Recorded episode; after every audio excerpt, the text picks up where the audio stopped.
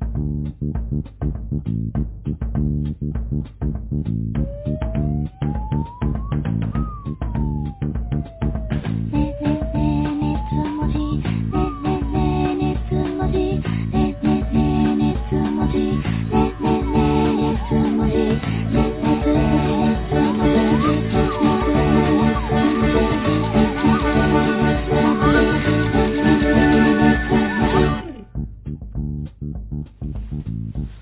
の番組は II パソコンさんのスポンサードでお送りします。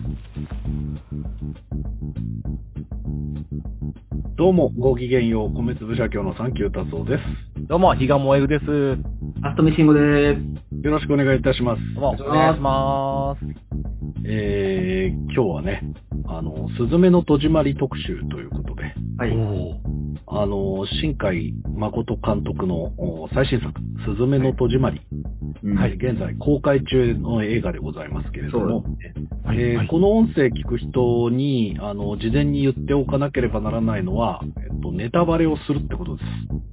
大事ですね。うん。まあ、公開してから結構もう時間が経っているので、うん。あのーまあ、ネタバレします。そして僕ら未然を切って映画館に行ってみました。うん、来ました。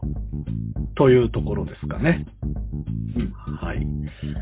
えっ、と、まず、この、新海誠監督の、まあ、最新作ということで、まあ、新海監督というとね、もう、えー俺たちオタクのものだと思っていたものがですね、今や公共物になってますね。まあそうですね。国民的映画作家になりつつあるはい。状態ですよね。あのー君の名は、あー天気の子、まあ、はいいずれも大作をものにしたあー人ですけれども、まあ、その三部作の三つ目と言ってもいいような作品が、すずめの戸締まりということで。はい。まあ、あの、オタ的には星を子供とかね、星の声とか、うん。えー秒速5センチメートル、うん。まあ、ぐらいは多分一番熱狂した時だと思うんですよね。で、それから琴の葉の庭を挟んで、えーと、君の名はということになったわけなんですけれど、はい。まあ、大ヒットでしたからね。うん。ねゴールデンタイムで今放送される作家になったんですよ、新海誠が。え。そうですよね。もうなんかジブリ的な感じの扱いですよね。そうですね。国民は。まあ見てない、見てない方が恥ずかしい側になってくるみたいな。すごいね。うん。本当にあのー M1 出たみたいな感じですよね。決勝の方ですね。決勝そうテレビの方ですよね。決勝ウエストランドやったね。いや、すごかったですね。あ痛快、痛快でしたね。痛快です。まあ、錦鯉もそうだけどさ、はい。うんああいうのはまあ嬉しいね、なんか見ててね。そうですね。うん。えっ、と、じゃあまず、熱文字記者、あのーちょっと感想、見た人の感想をいただいてますね。まずそちらから聞いていただこうと思います。はい。えっ、と、石井氏と、うん。えー関口ジョニーズの二人が、あの、すずめの戸締まりを見に行ったというので、おー。まずそちら立て続けに聞いていただこうと思います。はい。どうぞ。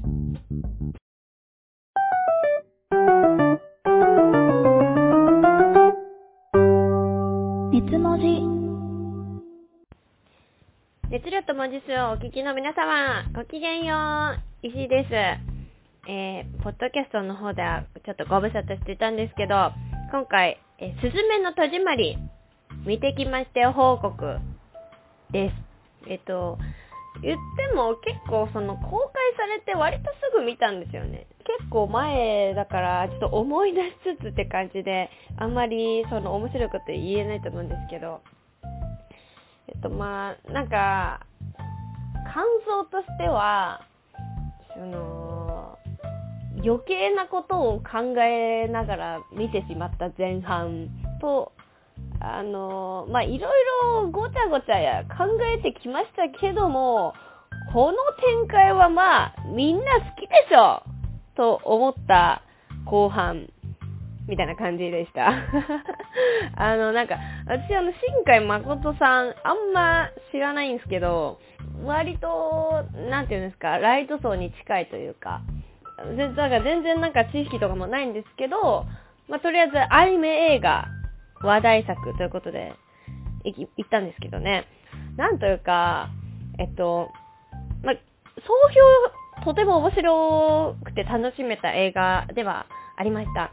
で、あなんかその前半が、なんか、ななんて言うんだろう、え、えっと、どのくらいライト層に受けるか、みたいなのを ずっと考えながら見ている自分がいて、やっぱりなんかその、君の名は見て面白いってなって、あのー見に来たライトな、普段アニメとかをたしなわない層が、一体これを見てどんな反応をするのかみたいなところをちょっと想像しながら見てしまっていた節があって、私はオタクだからいいけど、みたいな。私はもう生まれてこの方ずっとアニメの、えー、とんでも展開を受け入れてきた、どんな突拍子もない設定も、あの、二次元だからと、あの、きょ寛容してきた、私たちオタクだからこの物語スッと入っていけるけどね、みたいな。アニメを普段見ない人からしたら、これはちょっと難しいんじゃないのかな、なあ、みたいなのをちょっと思いながら見てしまっていて、なんかっていうのも、椅子が、椅子が喋る？椅子が動く？というところですね。で、なんか猫とかも喋ったりするじゃないですか。ちょっと、それは受け入れるのに割と時間かかりますよ、みたいな。しかも、アニメ アニメみたいな感じがして、特にあの遊園地のシーン、あの観覧車でね、まあ、超絶バトルみたいなシーンがあったんですけど、まあ、あれはね、映像美的なところですごく、こう前のめになって見て、見ちゃったシーンではあったんですけど、ただなんかこういうところって、その、やっぱりちょっとオタクとして生きてない、あの、一般ピーポーどうなんだ、みたいな感じで、ちょっと思いながら見てたっていうのはあったんですよね。そう、だけど、後半で、あのーまあ、なんていうんですか、こう、ちょっと震災を扱ったというか、ま、今までの作品もそうでしたけど、より、あの明確に、割とそのまま東日本の扱っていたので、身近な内容という感じだったので、まあそういうみんながわかる話題で、わからない世代も出てきてる中で、あれをこう、もう真正面から書き切って、まあ、新海さんなりの答えというか、そりゃヒットするわっていう思いましたかね。はい。あとは、あの、神木くんがやった芹沢っていう役あったじゃないですか。あれさ、あの、もう多分死ぬほど言われてるだろうからいいんですけど、ソータのこと好きすぎでしょ。おー、こんなん嫌いなオタクいないじゃんっていう感じで見てたんですけど、まあ刺さるキャラはね、まあ、正直あんまりいなかったんですよね。まあ、でも主人公のすずめちゃんのあの正義感というか、行動力みたいなのはかなり良かったですね。あの、声優さんのお芝居も良かったですね。だ、誰が一番好きかって言われたら私、あの、大臣がね、もう、猫かわいいよ猫が可愛くて、割とね、序盤はヒールっぽい感じで悪役っぽく出てくるんですけど、結構デフォルメされたキャラデザではあるんですけど、液体感？猫の、猫は液体なんですけど、猫のあの液体感がね、すごいリアルで、私も実家で猫飼ってるから、うわ猫かわいいってなりました。いやでも大臣のね、名前が決まる流れはね、ちょっとあんまり納得いってない。これ本編に全然関係ないんですけど、私の個人的な感覚で、東京の描写がね、わかるようになってる自分というのがあって、君の名は見たときは、まあ私、学生で、え地元にいたので、なんか東京のシーン見ても、うん、東京ってこんななんだって感じだったんですけど、まあ実際今上京して、あの、よりこう、なんか東京だーっていうのを身近に感じて、あ、この駅ね、みたいな、あ、この電車なーみたいな、この街ナビが、みたいなのを、ちょっと思ったかなっていうのと、あとはなんかインターネットの描写がね、結構あったから、LINE とか Twitter とかが出てきてましたかね。まあ、それがなんかリアルかって言われるとそうでもないけど、でも、まあなんか現代日本というのを残していくっていう点で、あの、すごく、あ、こうこういう描写してくれるのはありがたいな、みたいな。未来のためにいいな、みたいな思いましたね。うん。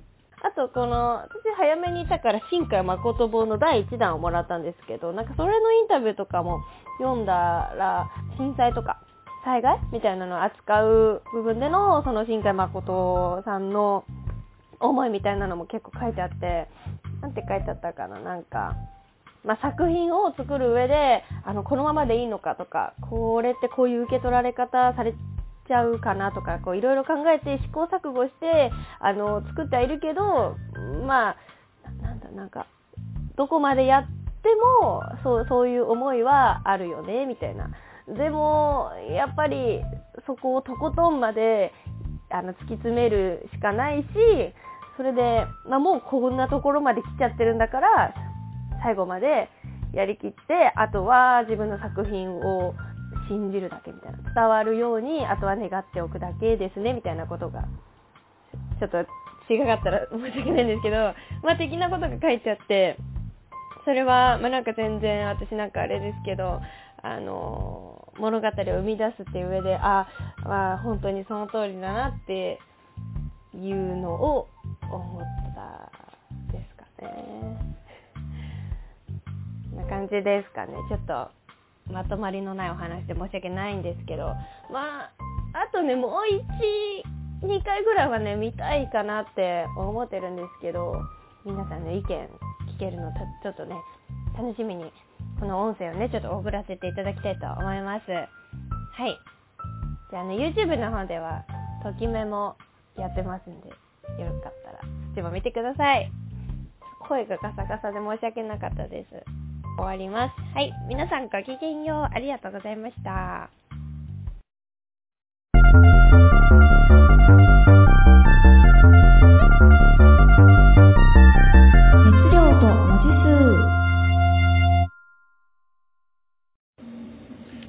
熱量と文字数をお聞きの皆様、お久しぶりです。関口ジョニーズです。まあ、久しぶりかどうかは聞いてる人次第だと思うんですけども、今回が、スズメの戸締まり特集ということで、ちょっと皆さんとの収録の方には参加できなかったんですけど、ちょっと個人の感想を個別に収録して、ちょっと語らせていただきたいと思います。まあとりあえず、新海監督の新しい作品ということで、話題のアニメは、まあ、最低限、アニメ好き芸人としては見とかないとなと思ったんですけど、なんか、まあ、世間でも、新海誠とラッドインプスのコンビってなってますけど、個人的には、もう、田中正義さんが、新海誠御用達のキャラクターデザインなみたいになってるんで、なんか映画でしか、映画で多いですよね、最近田中さんの絵。なんか今、ちょっと前まではテレビアニメでいろんな作品やってましたけど、なんか劇場キャラクターデザイナーみたいな雰囲気になっちゃってますよね。もうちょっとその辺、あんだけテレビで特注されるんだったら、田中さんの絵にも触れていいと思うんだけどな。めんどくさいオタクとしては。まあ個人的な感想は別としても、まあ、どんどんクオリティが、絵を作る技術が上がってるからかわかんないですけど、絵がすんごい綺麗で、まあ、表現方法も綺麗だと思うんですけども、絵が綺麗な、これネタバレ OK な感想ですよね。まあネタバレ、もう見てる人に向けた感想だと思います。なのでネタバレ OK だと判断します。絵が綺麗になってる分、ミミズが怖え怖え。ちょうどいい、ちょうど良くない気持ち悪さで、今、もののけ姫がまた作られたら、たたり神、たたり神でいいんだよな、もののけ姫とか、あんな表現なのかなと思ったんですけど、でも、もののけ姫はあの時の出来で十分気持ち悪いのかな。あと、まあ、見てる人も思ったかもしれないですけど、あの、テーマが結構地震を扱ったりするので、いくら映画の感想、映画の中とはいえ、警報が、ちょっと心臓に悪いですね。あの、まあ、聞き慣れない、聞き慣れない、何回聞いても慣れない音はやっぱ、映画から聞いてもちょっと、そういうストーリーとは言っても、もうちょっと抑えてくれたら、心臓に優しいかなと思ったんですけど、自分の知り合いの人も、見ている時に実際地震が起きたらしいんで、区別がつかなくなったりちょっとしますよね。あとはなんかあるかな、感想。あの、大臣でしたっけ、猫。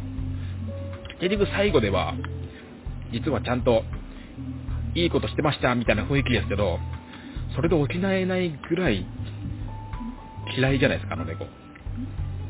なんか好きになれない、可愛いのか可愛くないのかよくわかんない雰囲気のキャラクターデザインで、まあそれを追いかけていくんですけど、あの、今までのは、まあ、電気の子は、あの刑事の人とか、ちょっと嫌な人とか出てきましたけど、いい人ばっかり主人公出会いすぎですよね、スズメは。あの、バーのママだったり、旅館の子だったり、そんな、みんな助けてくれます？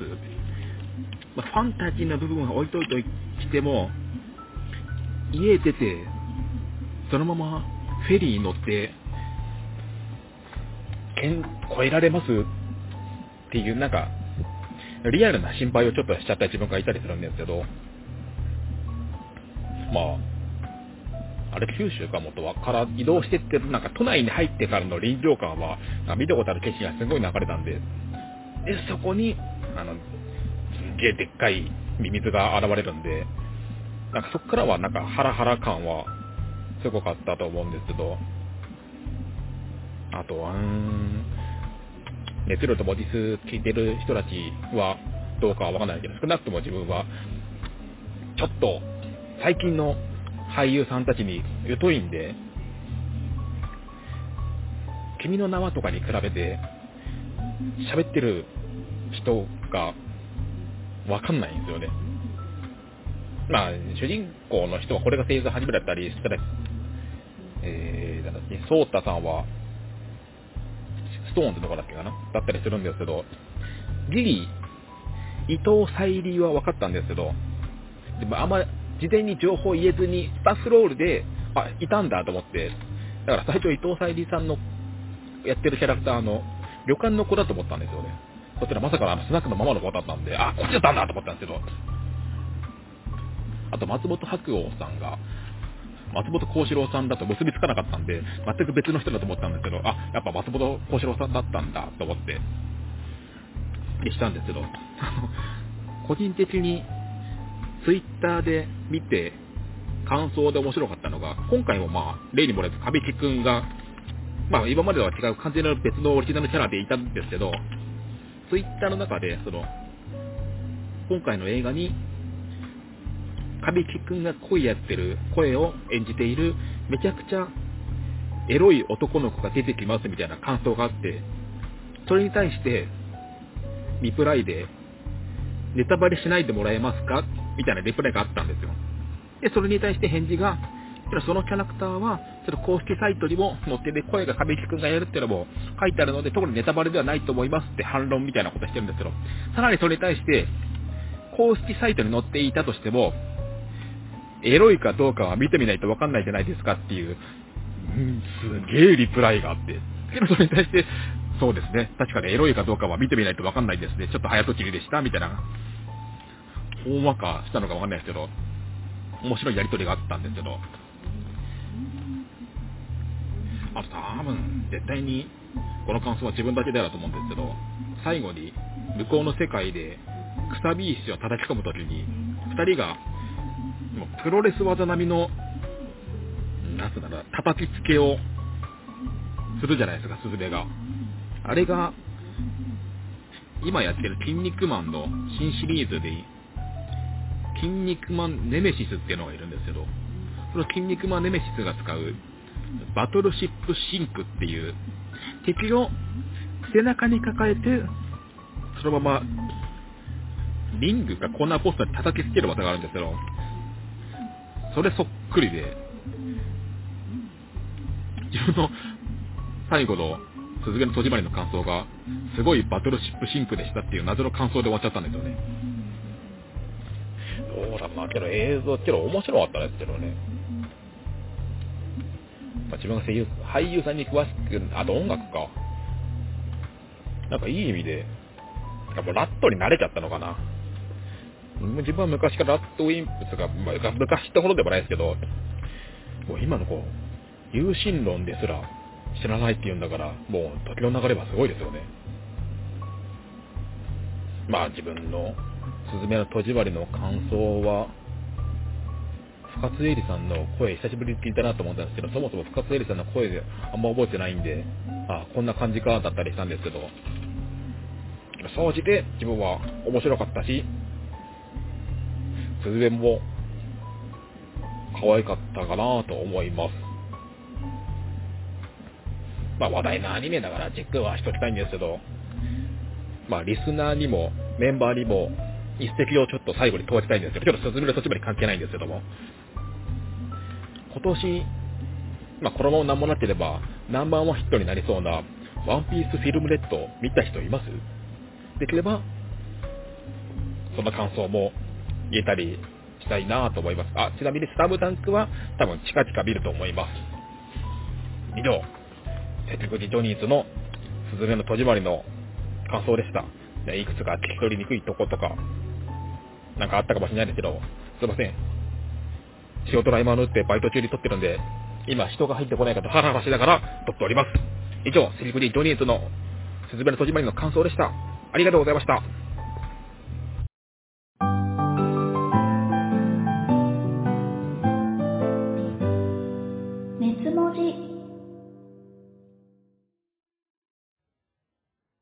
はい、ということで聞いていただきましたけれども。いやー。ぐだぐだ言ってましたね、またオタクが。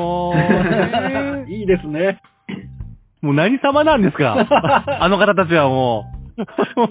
こっちがヒヤヒヤして。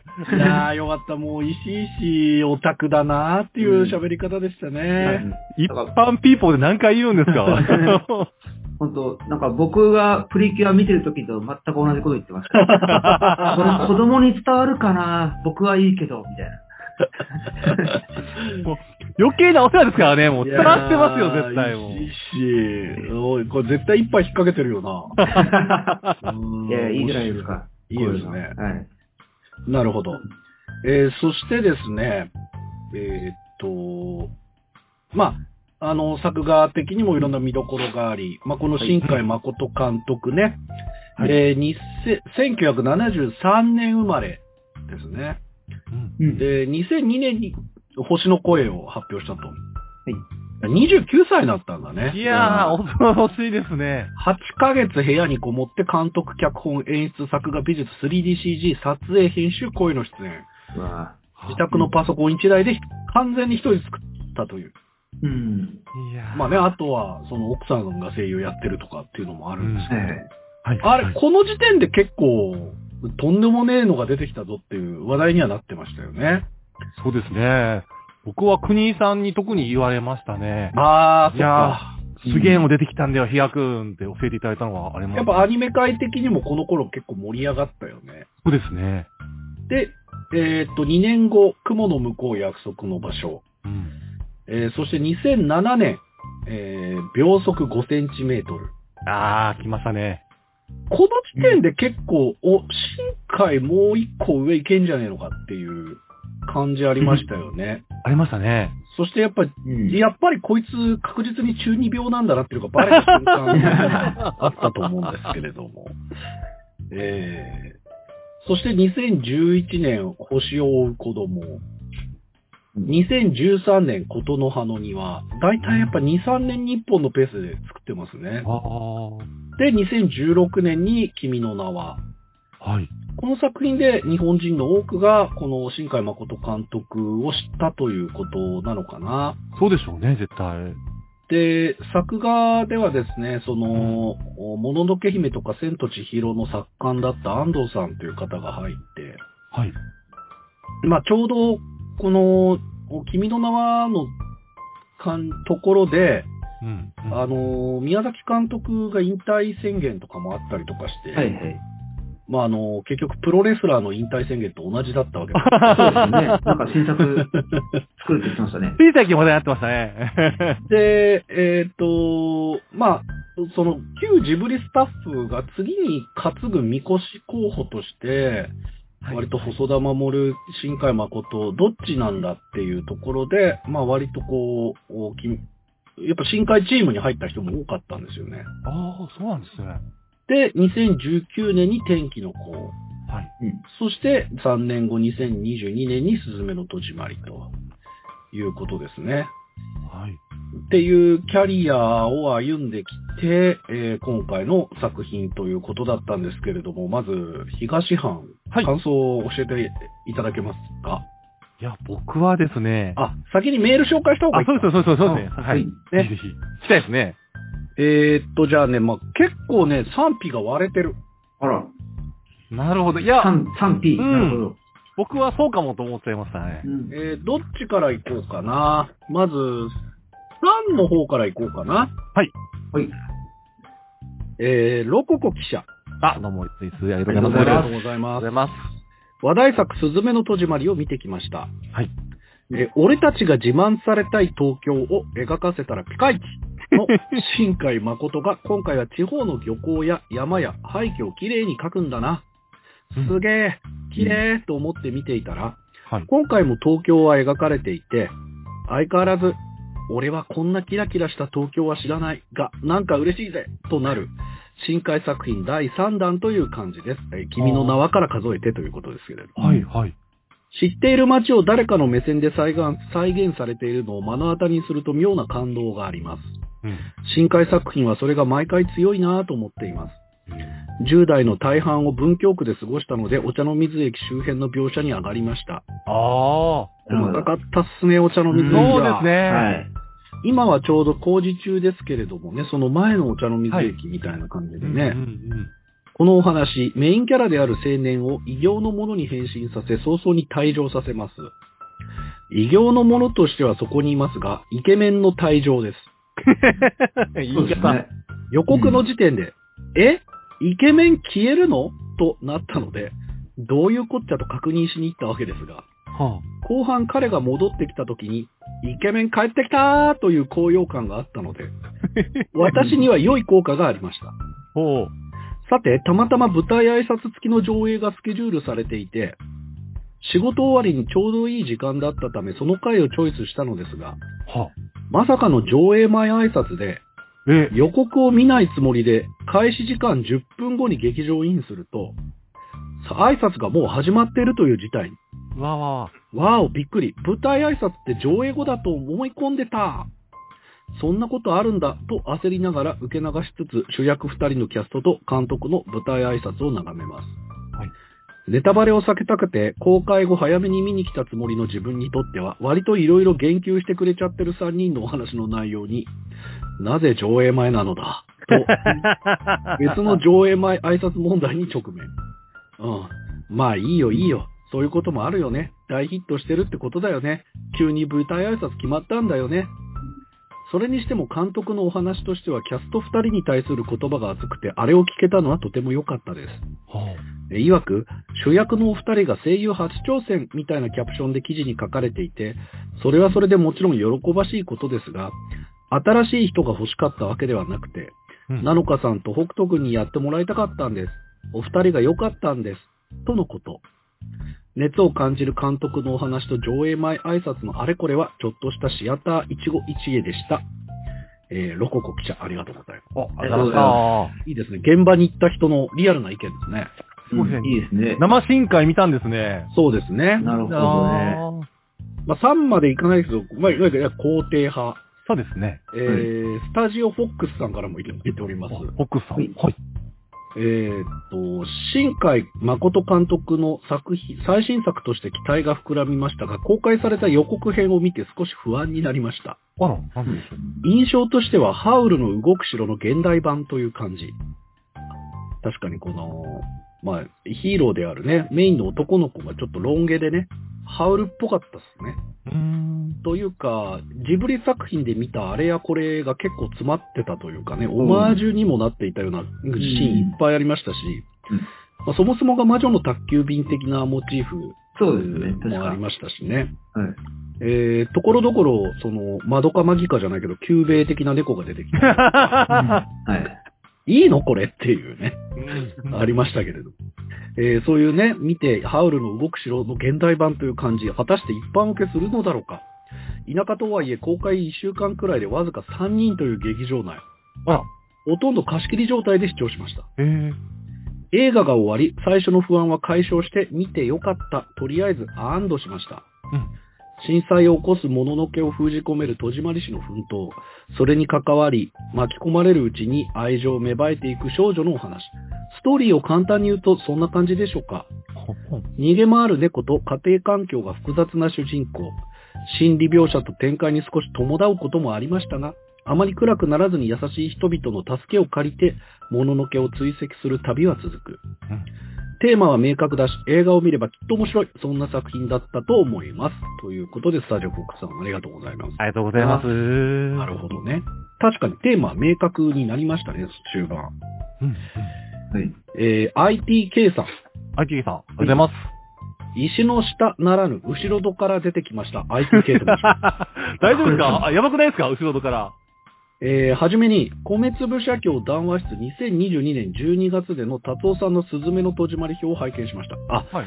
これはですね、私がやっているコンビの米粒社協、うんそちらで映画談話室というのをやっているんですが、はい。映画評論家の松崎武夫さんと一緒にですね、あの、毎月課題作を見て3人でああだこうだっていう意見交換するう、ん。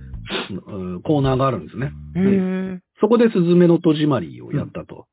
はい。えー、で、それを見たということですね。はいまあ、えっ、と、結論から言うと、まあ、はい松崎さんは、あのーえ映画評論家の松崎武夫さんは、はいその一般向けとして合格、すごい素晴らしい作品ということで、はい。えー折島さんは全はい然ピンとこないという。へえ。で、僕は、あの、傑作とも言えるし、打作とも言えるっていう状態だったんですよね。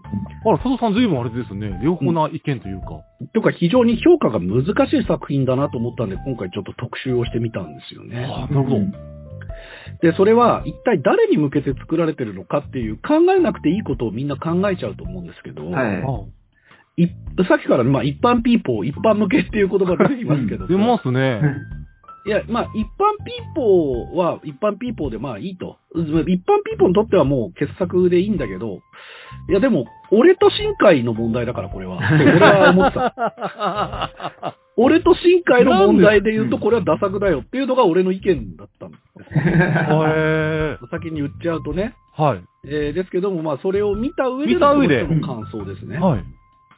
えー私は大衆に向けた作品で震災を風化させないことを描く道を新海誠は選んだという映画評論家の松崎武夫さんの意見に賛成です。なるほど。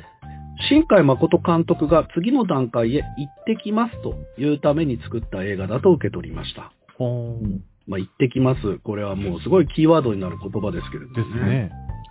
監督自身が全ての世代に見てほしくて作ったとインタビューで語った通りこれまでの作品にはないアクション映画で突っ走った前半でした。はい。本人は怪獣映画にしたくなかったあそうですが、ミミズの描き方は新ウルトラマン張りでした。うん。というかまあ最後はエヴァンゲリオンを見ている感じでした。僕もなんか、人な感じでしたね。あんな人いたなーみたいな感じで。あと、使徒の音と酷似してましたから、あ どんだけオマージュするんだよっていうのはありましたけどね。その描写のおかげで地震を起こすものがどんなものか見るものは何の説明もなく分かったのではないでしょうか。そしてヒットする映画ならロードムービーだと言わんばかりに行って帰る映画でした。確かに今回移動が多かったんですよね。そうですね。しかもちょっと震災があった場所動いてるんですよね。神戸とか。はい。うん。うんそういうね。えーその度から今作は新海、新海版、令和のミオの不時であり、古事記だと考えています。2020年の日本に住む人々をフィルムに焼き付けたいという思いがあったのではないでしょうか。はい。監督は東日本大震災を知らない子供たち、つまりご自身のお子さんとあの時何を感じたのかを共にしたいと言います。うん。そして災害の時代に青春を過ごす若者には希望を持ってほしいと思わなければ、えー、スズメが自分自身を抱きしめるシーンであれほどのセリフを言わさないでしょう。スズメを演じた原、えっ、と、なのかさんは、はい。君の名はを中学1年生で見て号泣したという、まさにその世代の代表です。ああ。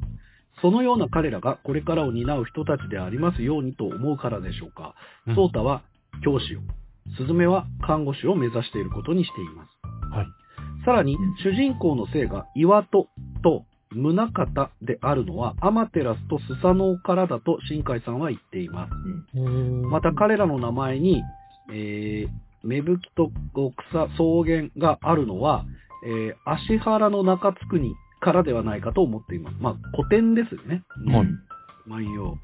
ご存知かと思いますが、古事記などで、えー神話での日本を指す言葉であり、えー高間ヶ原と黄泉の国の間にあるとされる世界のことです。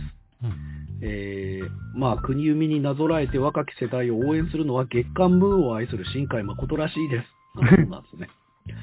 このように若者を応援する代わりに、新海誠は国民作家という要石になろうとしているのではないかと考えています。花名詞。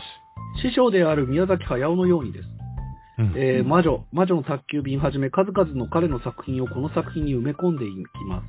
そのような要石を打ち込むのは彼の後ろ戸と言っていい、星を追う子供をもう一度抱きしめることがでだったのでなないでしょうか。うん。2011年5月に公開され、金額で映画の良し悪しを図るのは間違っているでしょうが、興行収入2000万円にしかなりませんでした。え？新海誠作品を知る者なら、この作品の予告編を見ただけで星を追う子供だと思ったに違いありません。常世という設定といい、作画監督をその映画を担当された土屋健一さんにお願いしてキャラクターの背の高さを戻しています。最後に後ろ戸を通り自分自身の無意識、暗部を慰めるのは、村上春樹のカエルくん東京を救うからの影響であると監督が、えーティーチインでおっしゃっているようです。へスズメが無意識に思っていた育ての母親であるおばとの関係が災害のある国で生まれ育ったことにつながります。傷つけられ、えー抱きしめられ、その中で私たちは生きていきます。そのカエル君からの影響を受けた生原邦夫のマールピングドラムが再編集され劇場版となり、その作品の主題である何者にもなれないことに新しい意味を与えました。2022年はスズメの戸締まりとマールピングドラムの年になりました。ということで ITK さんありがとうございます。ああ、ティケさん、ありがとうございます。えー、またですね、えーっと、ちは読みました。じゃあ続いて、ちょっとやや否定的な感想をいきましょうかね。行きましょう、行きましょう。えー、シャラクサイジョニー記者、あ、ジョイさん、いつもありがとうございます。えーあまり刺さりませんでした。うん。うん個人的には天気の子の方が好き。うん。日本神話が好きじゃないからでしょうか。えどことなくスピリチュアルな感じがして物語に対して車に構えてしまいました。へえ。スズメちゃんの蔵書、ツルゲーネフの初恋など、えー、芹沢の昭和歌謡ファンぶりからどことなくおっさん臭さを感じて、うん。親近感とともに歩み寄られている気持ち悪さも感じました。あ 自転車通学の高校生がモバイルスイカ持ってるか？靴下びちゃびちゃのまま高校行ったのか ?2 万円がどうたらいう大学生がアルファロメオみたいなオープンカー乗るか？など、細かいところが気になったのも物語を素直に見られなかった証拠でしょう。ー。うん。えージョニー記者ありがとうございます。はいありがとうございます。うんえー、この方、ハイペリオンさん。ハビオさん、ありがとうございます。えー率直に言ってよくわかりませんでした。ほう、お、わかんない。え？映画は震災のトラウマを抱えた女子高生がこれに向き合い乗り越える話なのですが、はい。トラウマの元凶だと思われていた大臣が、え味方になって元の鞘に収まってしまったり、うん。せっかく二人でミミズを退治したのに、ソータが二人で、一人で帰ってしまったりして、話がどこに向かっているのかわからなかったのです。おー。うんスズメは学校生活を離れて冒険をしたのだから、日常では得られなかったものを回復しなければなりません。うん。実際にそれは存在し、彼女は欲しかったものを発見するのですが、大げさな冒険と見つけたものの小ささが釣り合ってないように感じられたのです。そして最後までそのギャップを埋めることができませんでした。天気の子の時は、えー本田徹先生の猛男、えーあるいはモダン、えー猛男理論の創作における実践として作品を合理的に理解できたのですが、はい。残念ながら今回は同じような理論的な読解はできませんでした。はい、はい。あえて理論的な読解をするならば、スズメの戸締まりは物語を支配する構造を持たないことこそがポリシーなのではないかと思いました。すなわち本作は山なし、落ちなし、意味なしの八百の一種なのではないでしょうか。ほら、えええーここには疑似同性愛の表現こそありませんが、話は各地で同じようにミミズを封印しているだけで高い山がなく、オチは辛い記憶は時間の経過で乗り越えるというだけで原因の発見もない。本作には気象転結で言うと、小と点がないんです。話に山があるという場合、ミミズが蛇になり竜になるといった質的変化が必要ですし、うん。うんオチがあるならば異変の原因が解明されなければなりません。しかし本作にはそれがありません。そうするとこの作品に何が残るかというと、日本を旅しながらスズメがソータや芹沢とイチャイチャすることと、細部の詳細なディテールだけが残ります。そしてもしかしたらそれこそが本作の目的目的なのではないかと思えるのです。あるいは私はこの作品に疑似同性愛表現はないと書きましたが、もしかしたら見える人には見えるのではないでしょうか。そういう暗号的メッセージがあるように思います。作品への批判的な言及から入ってしまったので、すずめの戸締まりの長所も述べておきます。はい。この作品には圧倒的な長所が存在します。なんでしょそれは、スズメをエスコートする宗方聡太の造形が熱量と文字数編集部の国井咲也キャップにそっくりなことです。ょっとちょっと、いや、えあ、国井さんだったんだ。あのー僕もね、あの思ったんですけど、あの、君は、ここはいいから早く帰れっていうのは国井さんしか言わないセリフだから、確かに、言いそうですね。言いそうではあるい。きなり国井いるんだと思って。いや、国井さんの1000倍特許。そうですね。これを見て帰れる人いないでしょっていう、分かってる状態で言うっていうね。僕は、僕に構わず、君は早く逃げろ系のやつではいはいはいはいはい。えー彼は白衣をなびかせてパンツをブーツインするした姿で登場するなり、君、この辺りに廃墟はないとスズメに問いかけます。うん世界広しといえども、会ったばかりの女子高生にこんなことを言うイケメンは国井さんしかいません。イケメンではないけどね。イケ、まずイケメンではないけどね、別にし。かも近所には都合よく廃墟があり、そこで怪我をしたソータはスズメに傷の手当てをしてもらいます。二次元傭兵のロマンチズムを満たすストーリーとしては完璧です。本作は国井さんを描いたアニメとして現時点では最高峰であり、その意味では記念的作品になりました。どういうことですか？余談を付け加えるならば、東藩の異世界転生と言っていい、異世界おじさんのおじさんは大奥顔と罵られるのに、スズメの戸締まりに転生した国井さんは女子高生に思わず綺麗とため息をつかれるほどに愛されます。あお二人の評評価がせ異世界においてすら対照的なことは切なさを感じましたあ。どういうことだよ？もちろんエルフはツンデレで、おじさんは性格イケメンとしてモテモテなのですが、そうは言っても顔による差別は残るものだと考えると、やはり寂しいですね。そうなんですえーね。ペリオンさん、ありがとうございます。ありがとうございます。ありがとうございます余計なお世話だよ。えー、ノラさん、ノアさん、ありがとうございますも。やもやした件ということでね、いただいております。えーっと、なぜ、えー、あ、ちょっと待ってね。はい。すずめの戸締まり。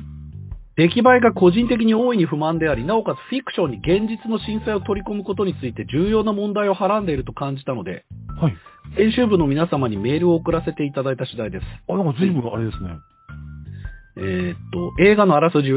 宮、宮崎県に住むスズメという少女が要石の役割を担っていた大臣という猫の封印を解いてしまい、地震を起こすミミズを目覚めさせてしまう。そこで都知事であるソータと一緒に大臣の後を追いかけることになる。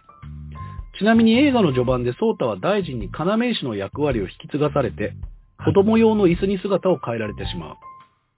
つまり、椅子の姿になったソータと一緒に、少女のスズメは全国のミミズが発生する扉を閉じていくというロードムービーになっていくのです。はい。そして、東京の皇居の地下にある扉の中で要石にされてしまったソータを救うために、スズメのかつての故郷である東北地方に車で移動することになるといったものです。見事にまとまってるな、このラジオ素晴らしいですね。はいそれでは本作の欠点について述べていきたいと思います。ケンジさんみたいですね、なんか裁判の4つあります。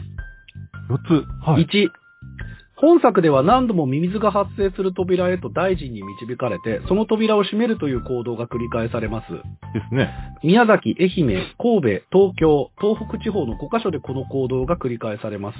はい。この構成にさすがの私も飽きてきてしまった。この扉を閉める行動の反復が単調で飽きてしまうんです。まあまあ、大きなアクションの見せ場ではありますけどね。うん。2、さらに映画の細部に目を移すと登場人物たちの奇妙な行動がノイズとなります。登場人物の行動があまりに物語展開にとって都合が良すぎるんです。物語展開に登場人物たちが奉仕しており、登場人物の内面など存在していないのに等しいのです。うんうんうん登場人物たちは説明台詞でその場の状況を説明してしまう。これらの登場人物たちの言動は映画に対する関心、興味を現実させてしまうものでありました。はあ、なるほど。うーん。まあ、ある程度メジャー作品にはもうしょうがないっていうかね、ここはもう切り捨てるしかないところかなとも思うんだけども。3、本来地震が起きる原因とは、不可視なものであるにもかかわらず、スズメとソータにはミミズを見ることができるという都合の良さは私にとって大きなノイズになりました。あら、そっち？スズメの戸締まりの元ネタの一つである、1999年に発表された村上春樹のカエルくん東京を救うという短編小説においては、これさっきも出てきましたねです。ね。はい。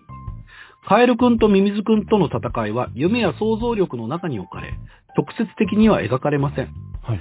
さらにして指摘しておけば、カエルくん東京を救うでは、東京の地震は地下鉄サリン事件のメタファーとして描かれているのであり、うん直接的に現実の地震を作品に取り入れてはいないのです。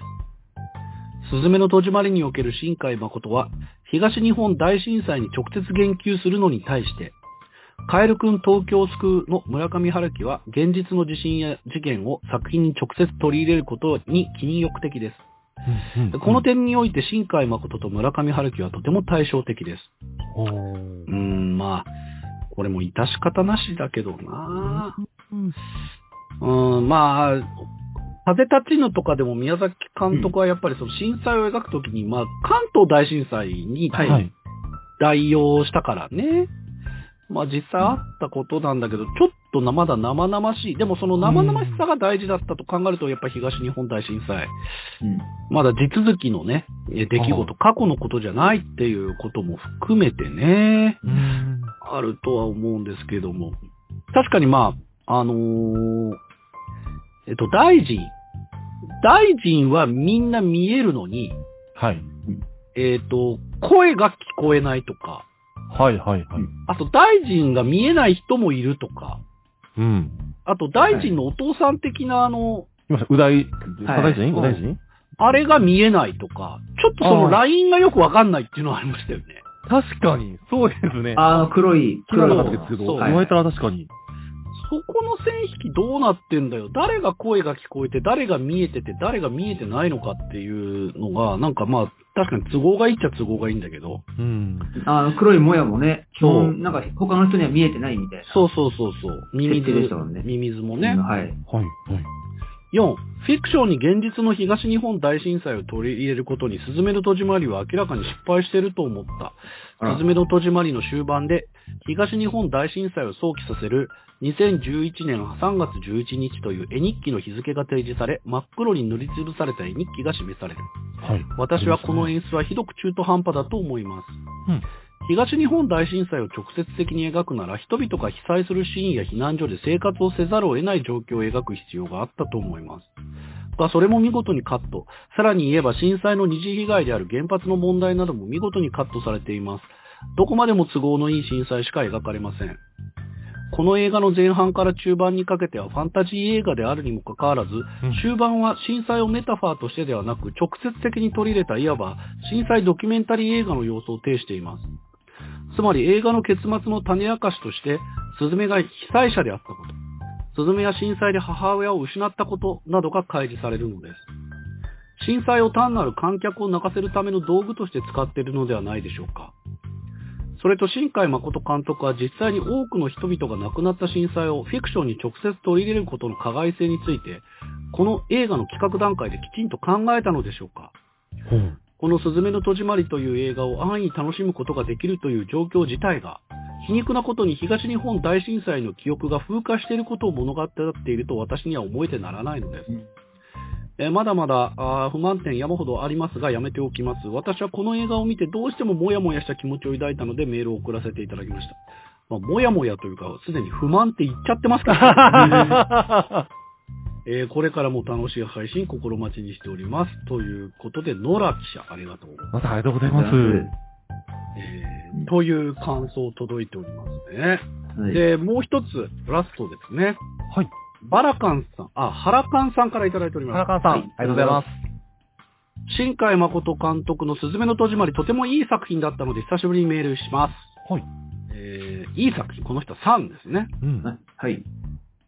えっ、と、君の名は以降、どの作品も災害がモチーフとなっていますが、今回は2011年の東日本大震災をストレートに描いており、その集大成的な映画だと感じました。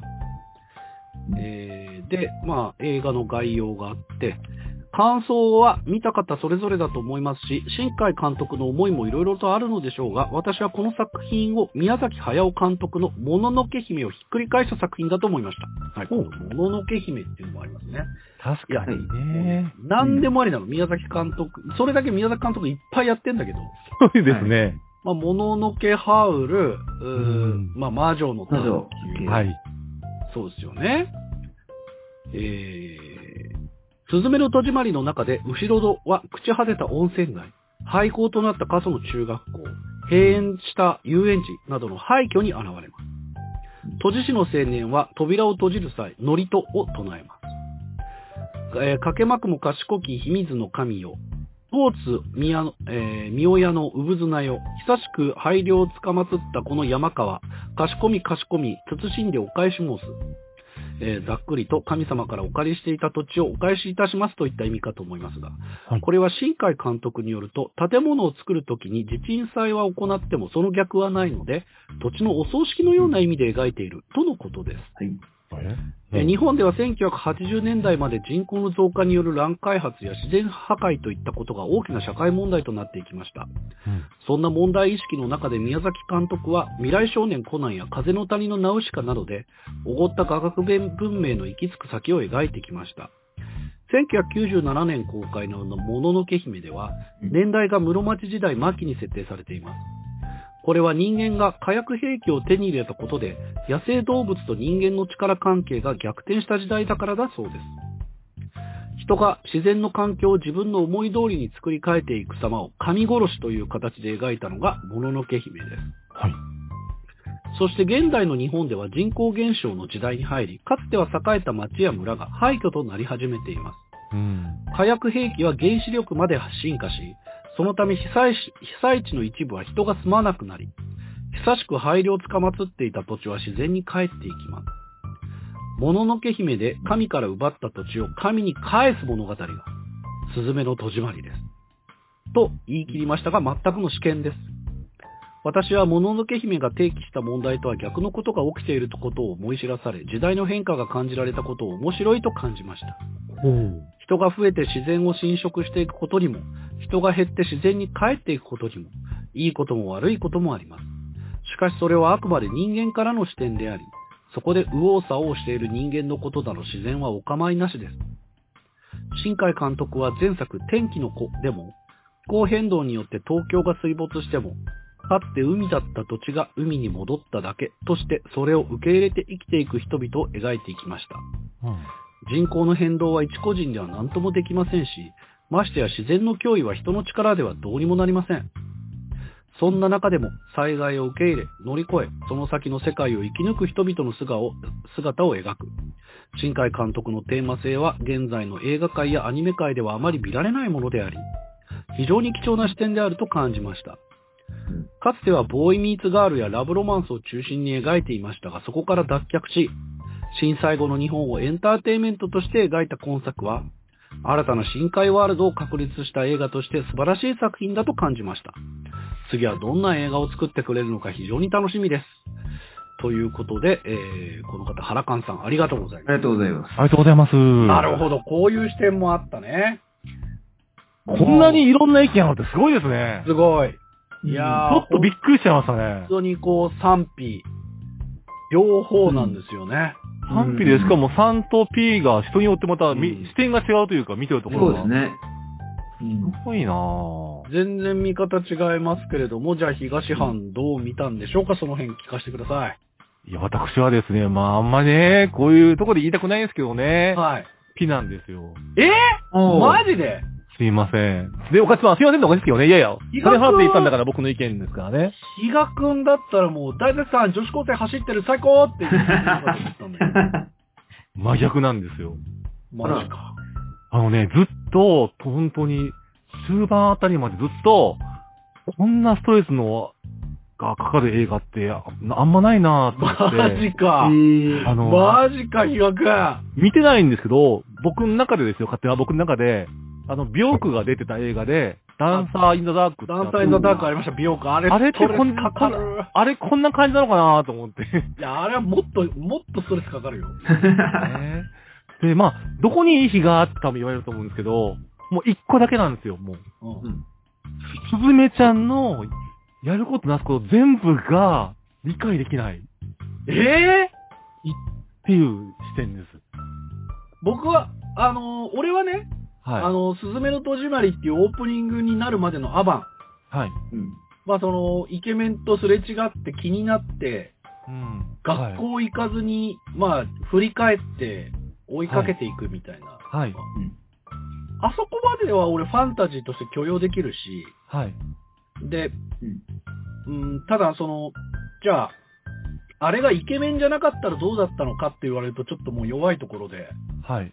あの、じゃ、だったらイケメンに吸いついただけだったら本当に、まあ今でいうルッキズム的なものになってしまうんで、うんイ。ケメンだったから美少女だったからっていう理由を根拠にしてしまうのってどうなんだろうっていうのはちょっと心の中をよぎりつつも、そうは言っても最初の戸を閉めるところ、はい。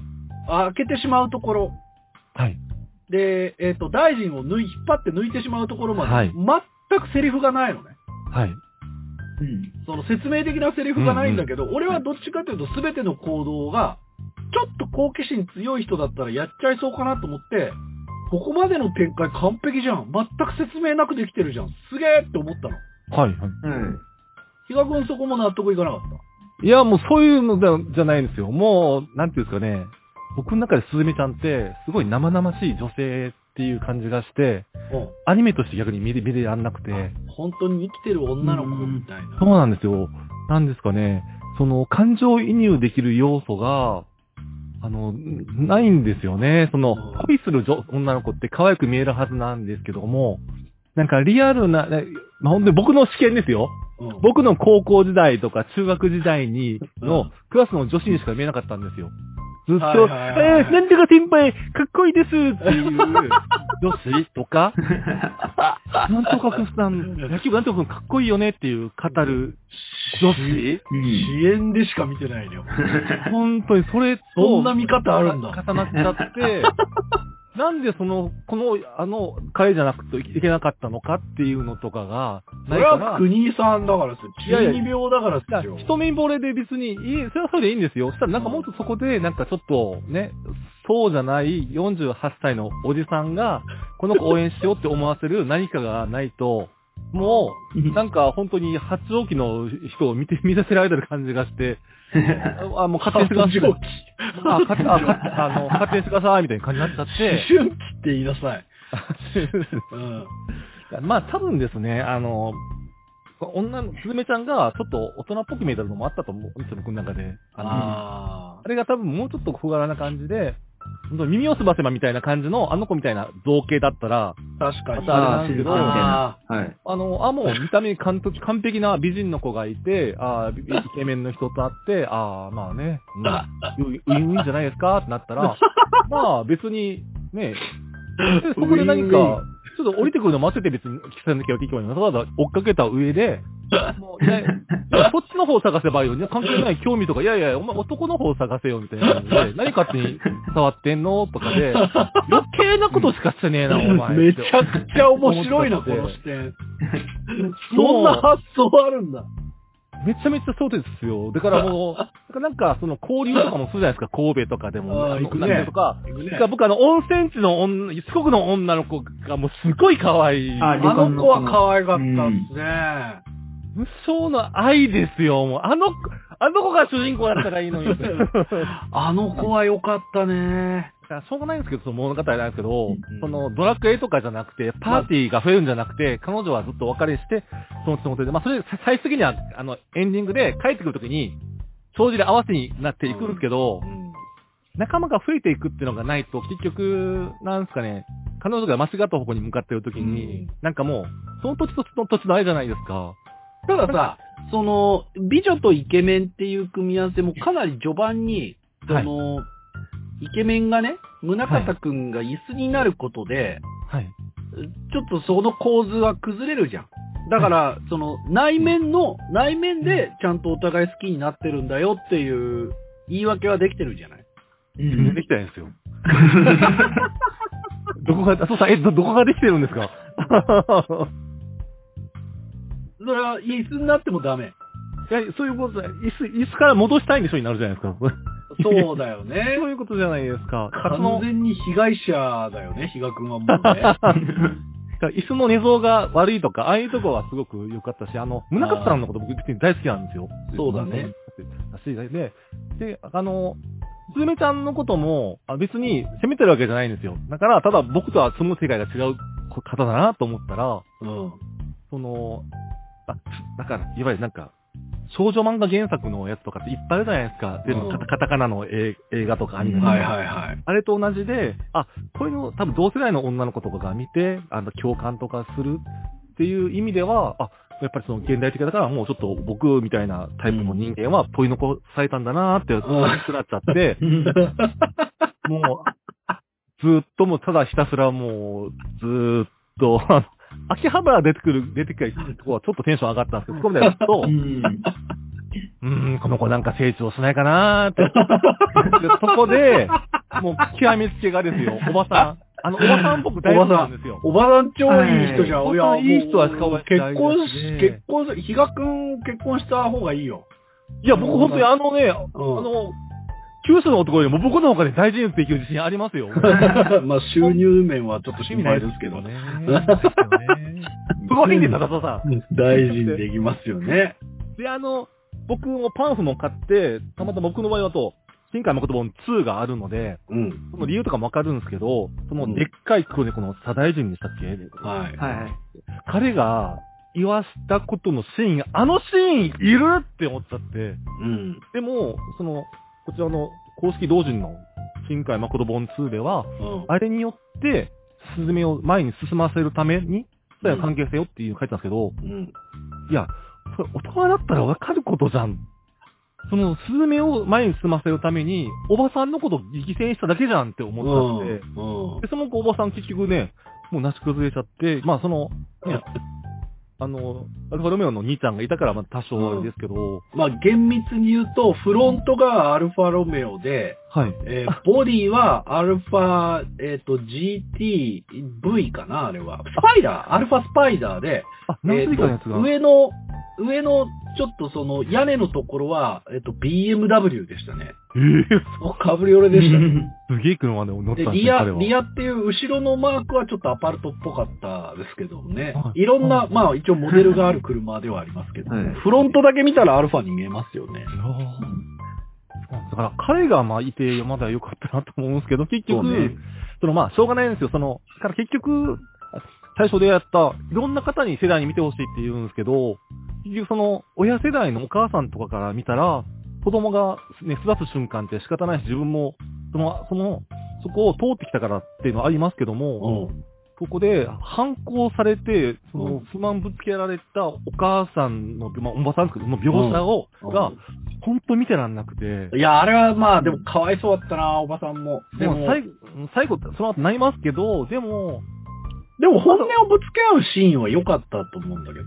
そうなんですよね。だからそれおばさんが良しとしてやったらいいんですよ。その中でなって、あの、なんていうのに、結局、神様、神様が結局ですよ。神様って結局その、ね、自分のその正義のために結局人間利を利用してんじゃんと思っちゃったら、うおい、サダヤ人舐めんなよと思って、おいおいん。うん 結局その自分、そのために、ために沈めるためとかあれとかに、おばさん使ってんじゃねえよとか思って。ずっとおばさんからのが LINE とか無視するあれとかやってる時点でもさ、その描写やった上であれっていうのは、新海誠さん、なーって思う、読み取れろよって思った。ー でもさ、その辺の、なんていうかこう、おばさん世代に対する無神経さもリアルじゃん、なんか。そうですいや、そうです。だから結局それがリアルなんですよ。だから、それを、まあ、エンタメと思って見に来たもんとしてうは、ん。あ、なんか、すげえもう見させられてるなと思って、あ、これ、踏み絵をいや僕目の前に出されてるなと思って、ああしたんですよ。だから喜んでる人もいるし、だから、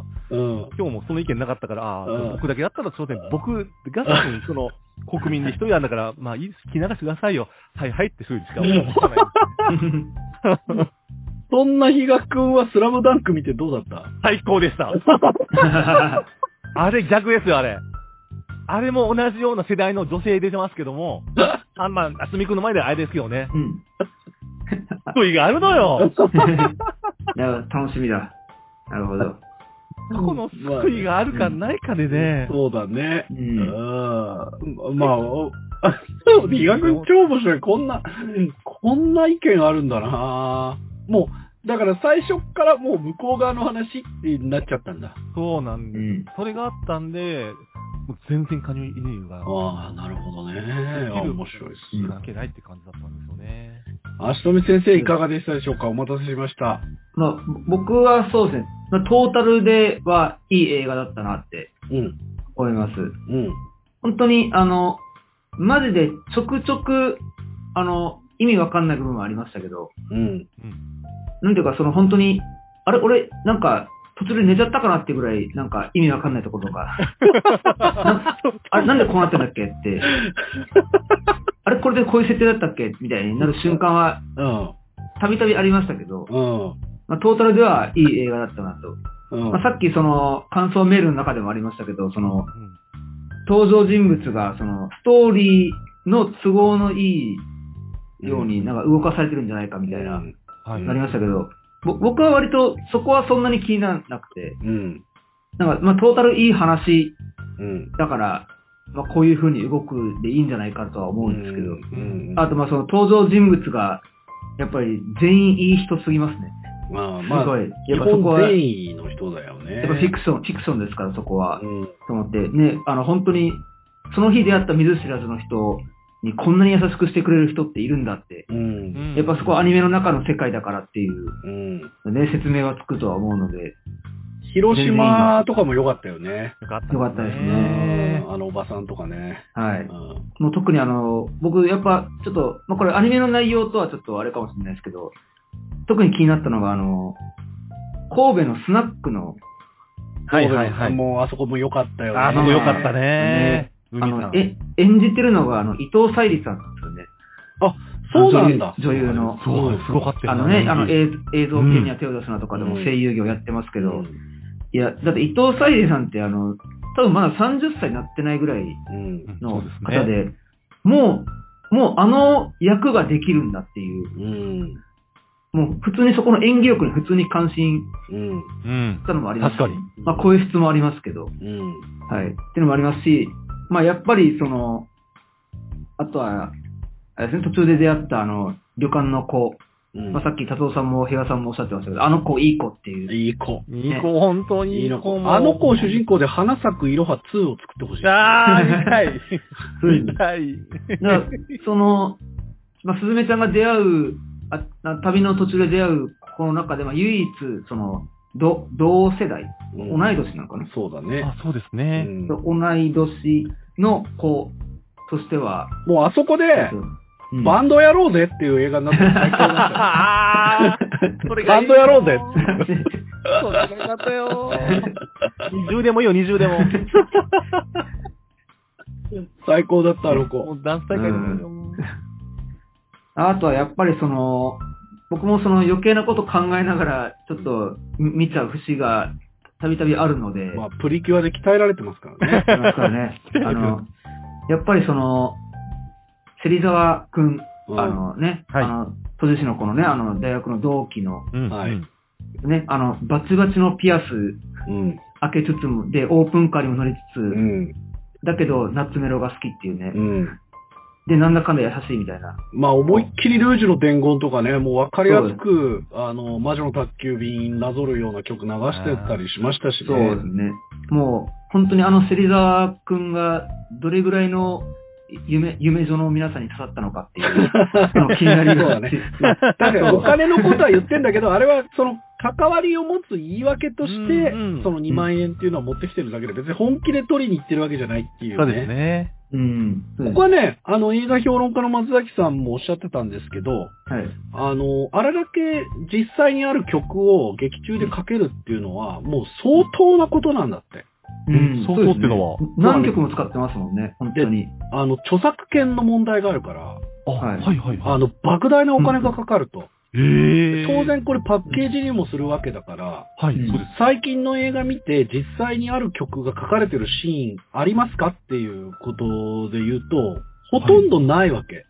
はということはもうそれだけ収益を上げるという前提、あとその曲に意味があるという前提がすごくあるからこそあのシーン、結構贅沢にあのドライブでの BGM シーンは、あの、有名なタイトルあるし、はい、今はこの気分じゃないなっつって飛ばされる一瞬の曲だってめちゃくちゃお金かかるから、はいはいはい。は贅沢なことしたなっていうシーンではありますよね。そうですね。今ちょっと調べてみたら、あの、原曲でそのまま使われてる曲だけで6曲、いや、めちゃくちゃ金かかあるよ、これ。で、なんかスナックで歌われてる曲とか合わせたら8曲。まあ、ギザギザがハートのとかをね子守歌まで歌ってたもんね。そうですねうん。結構曲、曲の面でもなんか、おってなるようなうん。とこも結構あって、うん。すごい良かったですうし、ん。まあでも、本当にイケメン退場させたっていうのはやっぱ、やっぱ気になりましたね。退場させたみたいな。そうだね。まあこれは本当に余計なお世話かもしれないですけど、その、宗像聡太、うんね、あの、の声をやってるのが、あの、ストーンズの松村くんうんなんですね、あのジャニーズの。うんはい。だだ少なからずやっぱりその、松村くんファンああ、そうか。見に来るじゃないですか、この映画って。絶対行くよ、そんなもん。松村くんがそのイケメンに声を当ててると。うん。で、見に行ったら、前半早々にイケメンじゃなくなるっていう。え？みたいな。僕、僕、松村くんファンだとして見に行ってそうなったら、え？って多分なると思うんです。うん。まあでももちろん後半で人間の姿に戻るんですけども、なんか、い本当にこの展開にはちょっと僕もびっくりしました。予告編、あの、見てから行ってなかったので、うんうん。まあ、あそこはでも、逆に椅子になってないと、本当に、あの、比嘉くんだけじゃなく、多くの人があっち側の話って思っちゃってた可能性はあると思うんだよね。うんはいはい。うんうんうん。これもう美男美女でもうよろしくやってくれよっていう話になっちゃうし。ねまあ、その恋愛映画よりうんになっちゃうのかなじゃあ、まあ確かにね。一一緒に一晩過ごすってことがどれくらいの意味になるのかとかっていうことを考えると、やっぱ椅子になってもらわないと困る。はいで、そうですね。じゃあそうなると、あの、三本足の椅子を補修すればいいのにって思っちゃうんだよね。思いました。うん。めっいや、別ちゃ思いました。に割り箸でもいいからなんかくっうんつければいいじゃんって思うんだけど、椅子が安定すると全く動きがなくなっちゃうんだよね。ああだから喋ってる感じとか、走ってる感じとかっていうのが表現できなくなっちゃうんだよね。ーうん。そうですね、まあ。で、じゃあ、うん補修しないとして三本足の椅子に何かの意味がある。その、いや、うん例えばその震災で、あの、一本取れてるはずなんだけど、そこに、まあ、椅子の意味っていうのもすごく大きくあるんだけどさ、あ。はい。特にそこは説明されてないというか、じ物語にとっては重要じゃないわけ。一応この、新海誠本2では記載はあるんですけどね。うん。それも、あの、松村北徳の質問で監督答えてるんですけど、うん。それをじゃあ劇中でね、わかるようにやってくれなきゃっていうとこですよね。まあ、後でいろいろ何とでも言えるからできますもんねううんうですね、なんか、あの、新海監督は、あの、なんか、なんだからどっかのロケハン、地元に帰った時に、なんか、バス停かなんかにポツンと置かれてる椅子がずっと気になってて、うん。で、結局それにしたみたいな。なるほど。なんかいろ、いろんな無機物に当てはめるのはいろいろ考えてて、うん。なんかしどれもしっくりこなくて、最終的にその椅子うん。が一番しっくりいったみたいな。だうん。から、い椅子である必要性みたいなのは特にうん。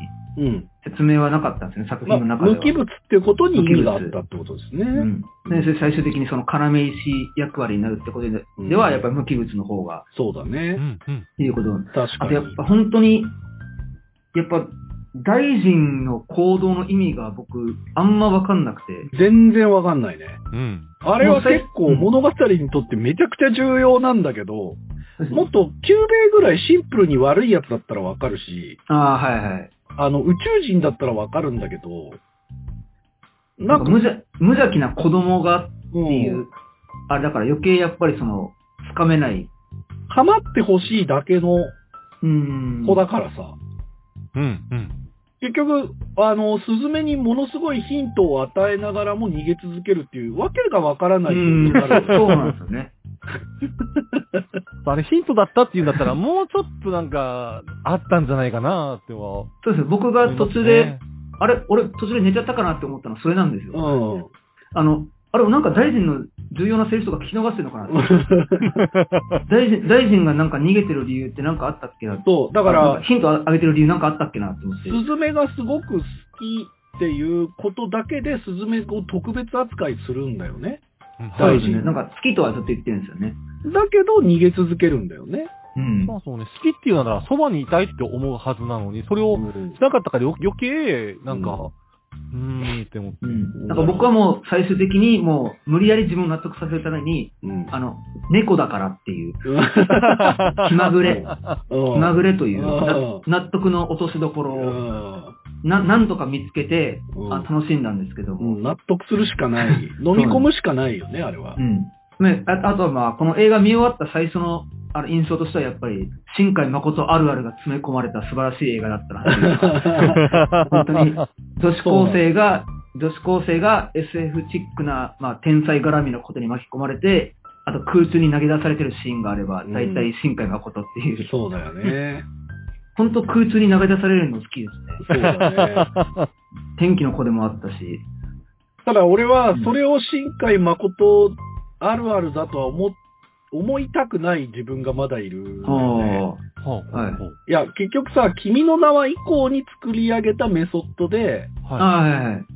その、見晴らしのいい坂道をとにかく走る美少女みたいなさ。い。はい。いや、はいもうそのパターンもう見たからっていうさ、いや、いいよ、これもうやんなくてっていうのはあるんだけど、うんいや、それまで、ことの葉の庭までは全然そんなのなかったから、まあそうですね。うん琴の葉の庭を考えたら。うん、どうしたんだよっていう、自己模倣が過ぎるよっていうのは感じたんだけど、同時にやっぱ都会を美しく描く力、はい。うん。やっぱ他の監督たちはもう、ね、宮崎監督だって緑の中を女の子が走ってりゃもう宮崎監督だから。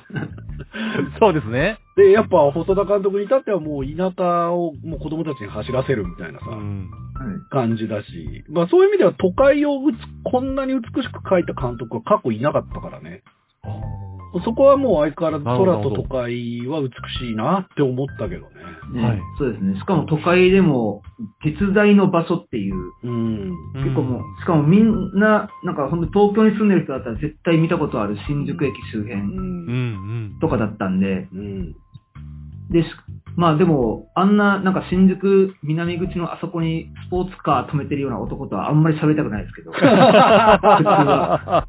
確かにね。まあ、芹沢だからまだうん。全然うん。っていうとこありましたけど、そうだね。まあそうですね、気になったところで言うと、あれ、都知事のあの師匠の、うん。おじいちゃんい。るじゃないですか、おじいちゃんうの。ん。おじいちゃんってシンシンプル病気で入院してたんでしたっけ？シンプル病気だね。あ、そうですね。なんか、都知事としてのなんか戦いで怪我したとかじゃなかったですね。じゃないシンプル病気ですか、うんうん、じゃないっぽいですね。老化ってことだと思うね。あ、老化だったね、シンプルな。うんうん、うん。いや、だから、あのおじいいちゃんも使い方によってはいかようにもできるはずなのよ。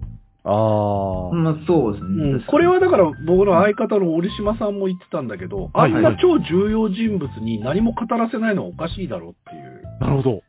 確かに会いに行ったけど、なんかこ、鼓舞、鼓舞されてうん。えーバカモンどこでだけどぐらいの。。でも会話できるじゃん、このじじいっていうさ。そうですね、さ会話はしてました。だったらもうちょっと裏設定ちゃんと喋らせないと話に入れないじゃないかっていうのはあったと思うんですよね。あーなるほど、確かに。なんか登場の機会がそんなに多くなかったなっていうのは。うん。うん多くなかったってことはなんか重要な設定がとは思ったんですけど、うんそうなんまあ、そんなにはうん。だったので、まあ、そうあアクセントぐらいのうん、そうだったね。感じだったのかなっていうのはうんうんうん思いましたけど、まあ本当全体的には本当にその、まあやっぱし震災を描くっていうのは、うん。やっぱその、新海誠さん自体が、その、2011年以降はもうずっと震災のことが頭にあってみたいうなんことをおっしゃってたんで、うん。あと、その、自分の映画を、えー見に来るのは大体その、10代のうん。子が多い中で、もうやっぱ震災から11年経ってるから、もうちょっとリアル体験として、その震災のことが、記憶がおぼろげな子たちとかがいるので、まあこの辺ではっきり、うん。あの、震災を、あの、子供の頃に経験した子の話を描くっていうのは、あ、すごいなとは思いましたけどね。なるほどね。震災当時のことを描くのではなく、震災子供の頃に体験してる子を主人公にするみたいなのは、確かに。結構、さなんか、まあ、リアルとまでは言わないですけど、うん。メッセージ性として一番伝わるやり方なのかなとは、うん。うん、思いましたけどね。うん。ほんとそうだよね。はい。なんかやっぱりこう、正面から挑んだっていうところはものすごくこう評価できるというか、うん。うん、もう、だから、ね、天気の子とかでは災害っていうのを、まあしっかり扱ったし、はい。まあ、その、君の名はもね、そういう部分はあったと思うんだけど、うん。まあそれでも伝わらないかもしれないので、その、言い伝えの側面としてね、うんはい、はい。あのーもう災害真正面からっていう、いうのは勇気が言ったと思うそうですね。ね。ある意うん味その志としてはすごく高いかなと思ったんだけど。はいそうですね。うんあとやっぱりそのさっきのあの震災の起こった場所をちょっと、えっ、と、まあ、た旅してるというか、神戸とかね。たまたま、たまたま、うんね、神戸とか。うんで、まあ東京がまあ関東大震災だとしてうんって考えると、うんやっぱりその、まあちょっと、ちょっと離れちゃうかもしれないですけど、あの、ぼ僕と比嘉さん沖縄出身うん。うん。なんですけど、大体その小学校の時とかに、課外授業で、その、お年寄りの方々に、あの戦争の話聞くっていう、まあ、ちょっと。大体課外授業で、あったね二人だったら重いよね。もう原爆とかよりさ、リアルに地上戦を戦った人たちが、割ともう身内にいるっていう話そうなんですよね。そうですねうん。なその、だから教科書に載ってるような、なんかその、え第二次世界大戦っていうのがありましたよとか、そういう話よりは、あの、当時、もうその沖縄のあの時の、を知ってる人たちから当時の話を、まあ、生、まあ、生々しい話を聞いて、まあその、戦争っていうのを風化させないようにしましょうみたいな。で、二度とこういうことがないようにしましょうみたいな体験をするっていうのを子供の頃にやってたんで、うん。だ今回の映画も、その、あ東日本大震災っていうのが10あの11年前にあったんですよっていうのを、あまり知らない人たちとかが見ても、割と、あ、こんなことがあったんだみたいな、追体験っていうか、うん。なちょちょっとリンクしたんですよ。そうだね。なんかうん。もしかしたら子供たちが見たらそういう感じになるのかなっていう。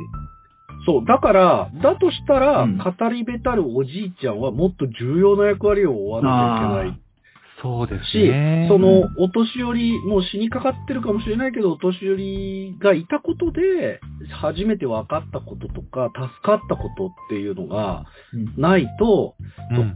伝承ということが結実しないんだよね。ああ、確かうに。んいや、だってさ、沖縄なんてさ、それこそ、まあ、その、一番最たる例が姫百合だったりもするしさ、はい。はい。まだに南の方とか行くと、洞窟とかにたまに人骨あったりとかするからさ、あ、ありますね。はい。うん。だそういう生々しさみたいなのが、なんかもうちょっとその当事者から聞ければよかったんだけど、まあ、その本でしたもんね、大体。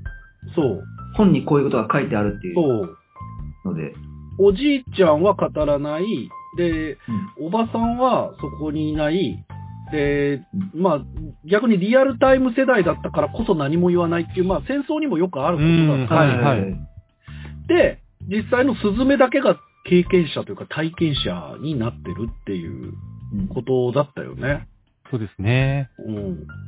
まあでも、比嘉くんはそんなことはもう別にどうでもいいやっていう。そんなことの前ですよ。すずめちゃんの、もう性格なんとかなんなかったか？っていう。いや、あのね、いろいろ引っかかる部分とすごくいい部分がい同居してて、はい。で、なんかやっぱ、新海誠だったらもっとできることっていっぱいあると思うんだけど、その、まあ、俺らはさ、その、視聴対象に入ってないって言える、言うこともできるんだけどさ、はい。うん。なんかもうこのパターンいいかなっていう、うん。なんか、そうだね、なんか、こう、今年の M1 でオズワルドのネタ見ちゃったみたいな感じっていうか。さ いや、いいよ、俺すげえ好きだけど、すげえ好きだけど、なんかよ、な、うん、いやー、すげえいいんだけどってなる感じ。はいはいはいはいはいはいはい。その、いや、もうちょっと別のアプローチあったんじゃねえかな、みたいなね。いや、僕、あれですけどね、その、ね、し震災を描く映画とかって、なんか、で、すごい、あの、大事なのが、絶対滑れないと思うんですよ。うん。だからうん、逆に言うと、あの、もっとお気に入ってよかったじゃんと思うんですね。ねだから結局、スズメちゃんが僕こんなに言うのは、結局、スズメちゃん一人に全部背負わしちゃって、背負わす映画ではあるんですけども、うんうんタイトルも入ってるし、それが例えば子供3人、4人のスタンドバミー的な感じの、当時、あの、のび太のなんちゃらのなんちゃらだったら。の方がまだ、その、いい子もいれば悪い子もいる感じで分散されるので、感じにもしやすいけど、結局、つみちゃん一人の、あの、感じでまっすぐってなっちゃったらうん、それは出てきますし、そんなとこに、デリケートな、実際あった、あの、大きな出来事を入れてしまったときに、やっぱりなんか引っかかったピが膨らむ爆発するのも、わかると思うんだから、うん。周りのスポンサー止めろよっていう。うん 三部作じゃなくて、これはまたそれで大事にややった方がいいんじゃないですかと、もうちょっと、あるんまり、あんまりさ、うん真面目な作品になっちゃうと子供見てくれないじゃん。そうですね。いや、俺はう、ん。なんか、まあ、やっぱり、君の名はで、やっぱ世界系っていう禁断の果実を食べてしまったから、新海誠は。はい、うんはい。この世界系っていうのは、その主人公、えーが、の、まあ、行動とか、その、が世界の滅亡とかと直結するっていう。はい。これもまあ、日本うんのことで言うと、えっ、と、戸を閉めないと大地震が起こるっていう世界の話になってるっていうとはいころなんですよね。うんでも、それまでの新海誠は、あの、非世界系だったわけですよ。はプラス、えっ、と、アンハッピーエンド系だったわけですよ。あはい、はい、はい。だから秒速5センチメートルは傑作だったとうー思う。ん。もうウルトラ中二病の中二が出てくるわけですよ。で、会いたい男の女の子に会いに行く。雪が降る。なかなか会えない。寂しい。えー寒い。あの、自動販売機が光り輝いてる。電車が止まるみたいな。とにかく不安を描かせたら最高。光の反射を描かせたら最高。空を描かせたら最高っていう、すべての要素詰まってたと思うのね。はい。ただやっぱメジャー転換するにあたってやっぱハッピーエンドにしなきゃいけない。まあ、それをちょっと試したのが琴の葉の庭だったと思うんだけうど。で、結局、君の名は、そのもうハッピーエンドに挑戦した新海誠だと解釈してたんだけど、なるほど。実はそれは、あの、世界系に手を出した瞬間でもあったと思うの。あ世界系っていう、まあ、あの、言葉悪いけど、はいシャブみたいなもんだから、あ。あのーファンタジーって全部世界系に行きやすいんだよ。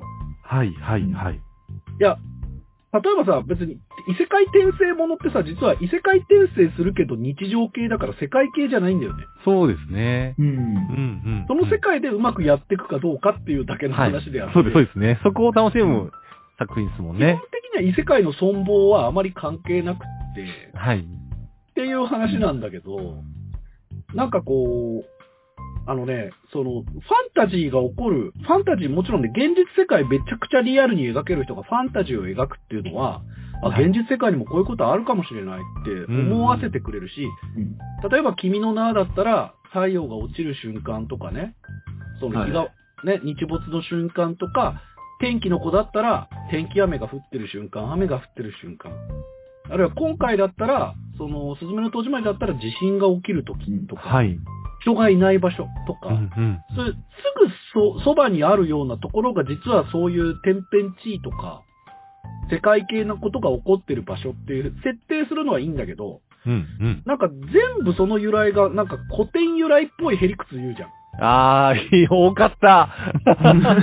めっちゃ多かったですなんかも君の名の時も大間が時がどうのこうのとか言い出したし、はいはいはい。うんこっちがね、知らねえと思ってね、一時はなんかと思ってんですよ、それ。口悪いな。中高、中高生わかんないんだから、そんな。ね日本神話とかね熱文字の記者たちはね、皆さん、学があるから、こっちですって言いますけど、ねえんだから、こっちは。僕は中高生側なんですから、そっち、そういう意味では。いや、だから、テムに巻くロジックは、全部古典由来にするっていう手法はもうやめませんかっていう話。古典でマウント取るなよって話なんですよ。マウントのつもりなのかいや、だどう、どうなんですか？もちろんね、古典、古典にか書かれてることが実は、その、正しかったとかヒントになったっていうのは、はい。まあ、いわゆるやっぱ伝承の重要性みたいなものを描くときには必要になってくると思うんだけど、うん。はいうーん、にしてももうこのパターンもういいかなっていう。もう、それはさ、例えば宮崎監督は、天空の城ラピュタで、その、ムスカがね、ラピュタ語を読み解いて、なんかこう、昔のこととか読めるみたいな伝承を、いろいろ知ってるキャラクターとして、まあ、そあの、うですね。使うわけじゃない。はいはい、その確かに。昔からの伝承系はさ、うんまああの、少なくとも、ナウシカ、はい。ラピュタ、うんはい。ここで止まってると思うんですよ、基本は。ああ、この作品ぐらい。そう、このパターンもやりすぎると、うん結局こ、これでいかなきゃいけなくなるなっていう。ー。確かに、そうかも。で、まあ、その後ね、トトロとかも全然違う。あと、あるいはもう、魔女の宅急便みたいな、はい。なんかもうそういう、女の子のロードムービーに仕上げたわけで。はいまあ、魔女、魔女のそんな、なんか、世界系でもねえじゃん。はい。はいあの、確か町町内系ではあったけどね。そうですね。無理やり最後カタルシス作り上げたから、まあ、そっから宮崎監督もちょっとストーリー的には破綻していく道を選ぶんだけど、別に彼はもう優秀な作家だからストーリーとかどうでもいいんだけど、はい。なんかこう、新海さん、そっち行ってもなんかあるの？っていうのは思うんだよね。そうですね。いや、いいよ。だから、一般向けには傑作なの？だけども、はい俺的には自己模倣にしか過ぎなくて、しかもモチーフも全部過去のもので、うんうんうん。見たことがあるようなやつだし、はい。えっ、と、それは宮崎監督への、まあ、オマージュもあるし、自分の作品の、まあ、いいとこ取りでもあるし、はい。そこに批判しにくい震災というテーマを持ってきたことが、卑怯にも見えてしまうわけ。なあ。これ、文句だったら言えなくしてるだけじゃん、みたいな。うん。で、そんな、でも、わかんない。本人はすごくピュアな気持ちで震災を描きたいという気持ちがあると思うんだけど、はい。それを肯定した周りの大人たちの姿までちらついてしまうわけ。いやー、そうですね。いいっすね、新海さうんん、それで行きましょうよって言ってる人たち。わかりますね。いや、いいんだけど、いや、あのー新海の商業利用ここまでにしませんかっていう。ちょっと、新海の葬儀いや。ここまで、い や例えばさ、フリーズマイみたいな感じスマートフォンの描き方一つとっても、はい、はい。例えばさ、その、スマートフォン、今までのアニメーションとかに出てきても、大概ただの連絡手段だったりとか、はい。あの、ちょっとネガティブな文脈で使われてた、携帯依存する若者という形で描かれてたりとか、はい、はいはい。そういうん役割しか担わなかったと思うんですよね。だけど、新海さんの場合は、まずスマートフォンの描き方が美しい。ほうほうほうしえっ、と、今までにないポジティブな使い方したのね、割と。はい、まあはい。、比嘉君はさっきおばさんの LINE 読み、ね、見てない問題っていうのがあったけど、えっと、例えば GPS 機能でどこにいるかっていうのを教えてくれる、何も説明せずに教えてくれる存在としてはうんめちゃくちゃ便利だ。確かに。あと、女の子が一人で旅行するときにお金を持ってない問題をどう解決するかっていうのをはいスマートフォンが一役買っていた。そうですね。これ一つとってもこんななポジティブにスマートフォンを使った作品ってそうそうなかったと思うんですよね。うん。確かにないですね。で、えーそれでいて、なんかこう、女の子が別にエッチでもないし、その、いやらしくないっていう意味うん、うん。主人公の女の子ね。はい。とか、うん、やっぱおばさんとこう真剣に向き合う部分とかは、やっぱり緊張感あったし、うん。ただそれとて、ちゃんとなんかも、もののけ的な影響でたまたま悪いことが出たっていうところがあって、まあ正面からぶつかるおばさんの青春、一番いい時代を自分が奪ってしまったみたいな主人公の、それが重いんだよっていうところとかね、良かったとは思うんですけど、はい。こそれもこれも全部世界系に手を出したがゆえの、はい。現実とのその、現実世界との折り合いをつけるための、まあ方便になっちゃってるわけよ、全部が。うん。うん現実をベースとして、世界系に手を出した時の帳尻合わせなの。そのご都合主義が全部。はあはあはあはあはあはあ。その、そのご都合主義は、だからその、世界系に手を出したことの代償でどうしても付きまとってしまうから、はい。納得させるためだけの、そう、なんとなく見てる人たちをなんとなく説得させるためだけの、その理屈付けがされてるわけ。だからおじいちゃん出てきたりとか。はい。はい。なんか震災の原因がどうたらこうたらとかね。その、廃墟がどうたらこうたらみたいな話が出てくるわけさ。はい。なんか、帳尻合わせじゃないですけど、なんか、そう。そういう感じで、そうそう。で、みんな廃墟好きでしょ？みたいな感じで廃墟のルックとかも出てくるわけさはいはい。はい。はいはいはい。うんその、なんとなく浅はかさというか、見てる人バカにしてんのかなって思うような帳尻合わせが、なんかもう頭から離れなくって、乗っかりきれないのよ。僕僕ももう一個ね、あの、すごいもやもやしたとこ思い出しました、今話聞いてて。はい。うん。その、おか、あの、結局おばさんとの衝突シーンは、あ、あって、しかるべしとは思うんですよ。でも、そこまでに、たくさんヒントがあったのに、全部スズメは見落としてるんですよ。結局、その、各地方地方でいろんな人に助けてもらうわけじゃないですか。そこで、あの、結局、ありがとうって言いつつも、あの、ま、見えてないんですよね。だから、その同世代の女の子が住み込みを働いてるなんでなのご両親はっていう部分だとか、その神戸の方で、ね、あの、シングルマザーの、シングルマザーの、あの、ママのが、二人の子を育てながらやってるっていう時時に、あの、たっさん、あの、私はお母さんがいないんだってなるけども、ここでちょっと、育、育、あの、子供育てるってことがどんだけ大変なのかってとこで、ほんのちょっとでいいんですよ。ほんのちょっとでも、そこで、おばさんのことが頭にかすめたらいに、やったことって言ったら、あ、LINE が来てたの見なかった、バカ野郎ってなる。これが、あるなしで、タトさん全く違いますよ。それがあった、あったあったら、そうだねそうだね。パーキングエリアの喧嘩の時に、はい。な、おばさんが行った後に、そういえばあの時ってのが一個前ますけど、あいつ全く気づいてませんからね。時間が解決しただけってなってるところで僕は、何も分かってねえって思っちゃった。確かにあの神戸のシーンは、子を育てることの大変さを疑似体験するエピソードだったはずなのよ。そうなんですうんよ。ただ、ただ疲れてるだけなんです。そのこと、そうなんだけど、そのことによって自分を育ててくれた人への感謝の気持ちっていうのが芽生えなきゃおかしいんだよね。そう、絶対そうなんですよ。戻ってきて、あの、ママさんが怒ったじゃないですか。うん。あそ、あそこも、もう、そこをもっと立てて、反省させないとね。反省させたい時を、で、あって思うんですけど、もう、次のことを考えちゃって、うん結局、あの、自信を、あの、私は。止めなきゃいけないっていうのが大きすぎちゃって、その前の行為が、結局、その当たり前っていうのを結局見てる同世代の子たちが思っちゃうと、うん。こっちも育てる意味はちょっとなーっていうふうに思っちゃうから、そうだねそれもちょっと、あのー子供、お子さんいる割には、お前、高校生用の発想だなーって、いうふうに、あの、ピの状態になっちゃうと思っちゃう。ああ、いやなるほどね。あれはあの、あくまでも、あの、先ほどのメールにもありますけど、ピン、一度ピンになっちゃったら、そういうとこが目ついちゃうんですよ。あそれをあの、ね誤解いや、わかるよ。よ。すっげえ描きたいことたくさんあったんだけど、あ。はい。もう、死んでも2時間に収めてやるっていう企画は感じたの。うんあなうるほど。ん。そっか、その見方か。あの、3時間あれば、多分そういうふ、俺らの不満要素っていうのはある程度埋められたと思うんだよね。はい。だから、うん俺は3時間あるものとして、そのディテールに対する、その言い訳のないところが、まあ、基本的に言い訳が成り立ったとしよう。はい。えー、まあ、しょうがない。スズメを早く動かさなきゃいけないし、後半の衝突シーンに、ここで、あの、子を育てることの大変さに気づかせてしまうと衝突できなくなっちゃうから、まあ、そうですね。まあじゃあ衝突シーンは描きましょうっていうことになると、割と身勝手な女の子目先のことしか考えられない女の子として描かざるを得なくなるから。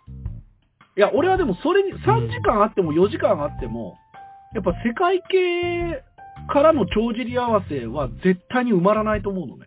はその埋めうん帳尻合わせの不自然さが。あはいはい。うん。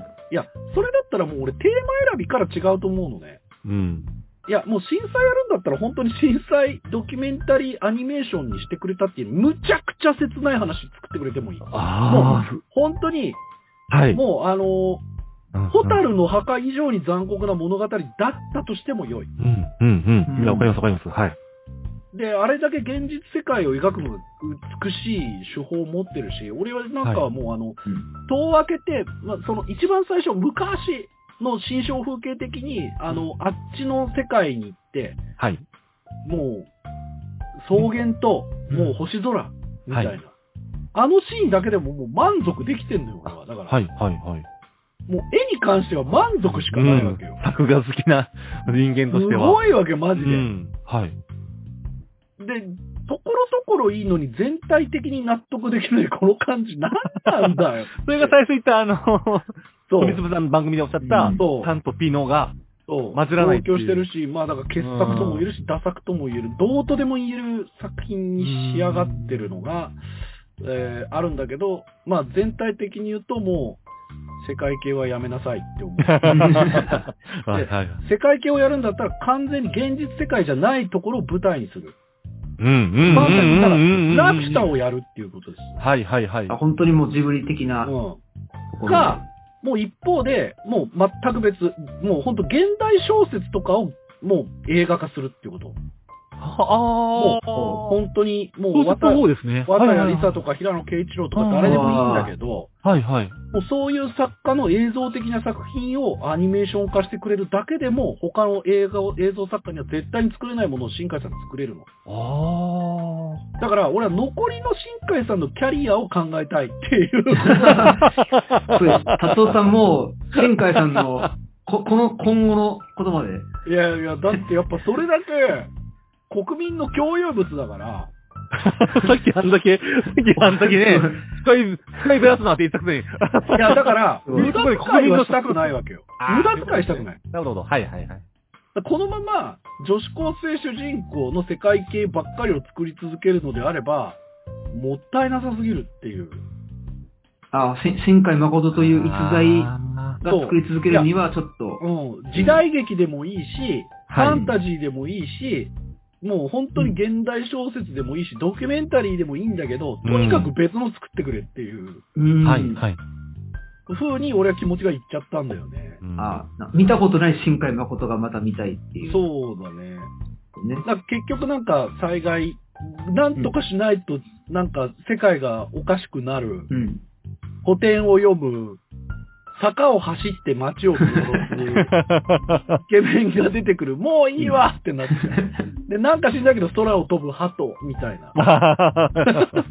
雲綺麗みたいな。ま あなんかその一般的には受けるパターンとされるやつうんをなぞるやつ。そう。ただやっぱこれだけ大きい存在になって、やっぱり企画段階でな何億、何億ってお金が動く人だから。その、ね、もう無理なのかなっていう気持ちもありながら、俺たちの深海どうしてくれてんだよっていう気持ちもあるし、とはいえ志は高かったなとも言えるし、そうですね。実際にああいう震災孤児いると思うしね。はい。うんっていうのそうです。だから達夫さんがもうだから1億円ぐらい持ってうん、新海誠さんに直談判するしかない。いや、もう1億じゃ無理だよ。1億安いよ、あれ。いや300億ゴムの話とぐらい1億なんかなんとも思ってないわ。300億だね。うんまああの、もうあの、売れなくてもいいんで好きなの作ってくださいっていうスポンサあーが行くしかない。のー、熱心に行ってもらうっていうこと。まあ、メッシュさんどう思うみたいな。熱心だったら300億ぐらいなんとなくなり、なんとかなりそうな ね、そうです、そうです、ね。メッシに新新海ワールドカップでアニメーションみたいな。うわ、すげえ。スポーツ映画。スポーツ映画いいんじゃすないですかごいとこ行くかもしれないス。ポーツ映画いいかもしれないですよ。いや、時代劇でもいい。うんあはいなんでもいい。うん、なんか、もっとリアルなあの世界を描ける映像作家だから、もうパッ、パットごとに最高なんだけど同時同時に映画を作ってもらうんです同時に映画を作ってもらう。最近で。うんそれもう好き、好き放題やってもらう。あの、10億ぐらいみんなで出して、だから、あの、オタクがみんなでクラウドファンディングで10億ぐらい集めて、30分の短編作ってもらうとか、15分でもいい。15分の短編作ってくれれば、俺映画館に何十回も行くと思うね。いや、短編がちょうどいい気がしますね。そうなんだよ。うんあの、ジブリの森のあの映画、単品いっぱいあるじゃないですか。はいあれ大事じゃないですか。あの5分のやつをい10本作ってもらそうれか、マジで10億ぐらいみんなで集めて、あの、ポプテピピック1本作ってもらうっていう。マジで綺麗なんですけども。裏綺麗だなーいいいい意味での創業無駄遣い。そうですねね。本当に。そう絶対話題にはなるはず。そういう感じかな。えどう？足取り君だから今みんなの話を聞いて。いや、本当そうですね。本当に、だから、何も考えずに見たら普通にいい映画で、もう多分、過去の深海作品だとか、あとまあその、まあオタクがゆえにいろいろ考えすぎてしまうみたいな人が見たら、ちょっとわかんないところが出てくるっていう、まあ本当にだから、おオタクに喋らせてはいけない映画かもしれないです。もしかしたら。わ、優し あもしかしたらすごいこと言った。もしかしたらオタクに語らせてはいけない映画い。うん。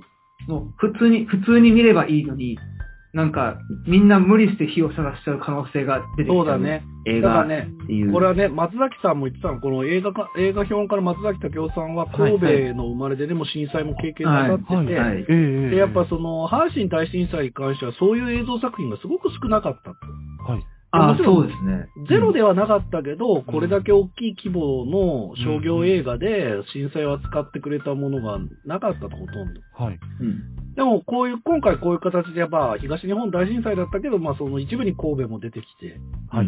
こう立ち直った人たちが出てくるっていううん意味で、初めて見た人が、その、すずめの戸締まり面白かったっていう人には、オタクは、そうでしたねって言ってあげるのがいい。マウントを取りに行かない方がいい。一回飲み、飲み込みます、僕も 一回飲むだけ言われたら、飲み向けます。伊賀くんの感想はめちゃくちゃ面白かったです。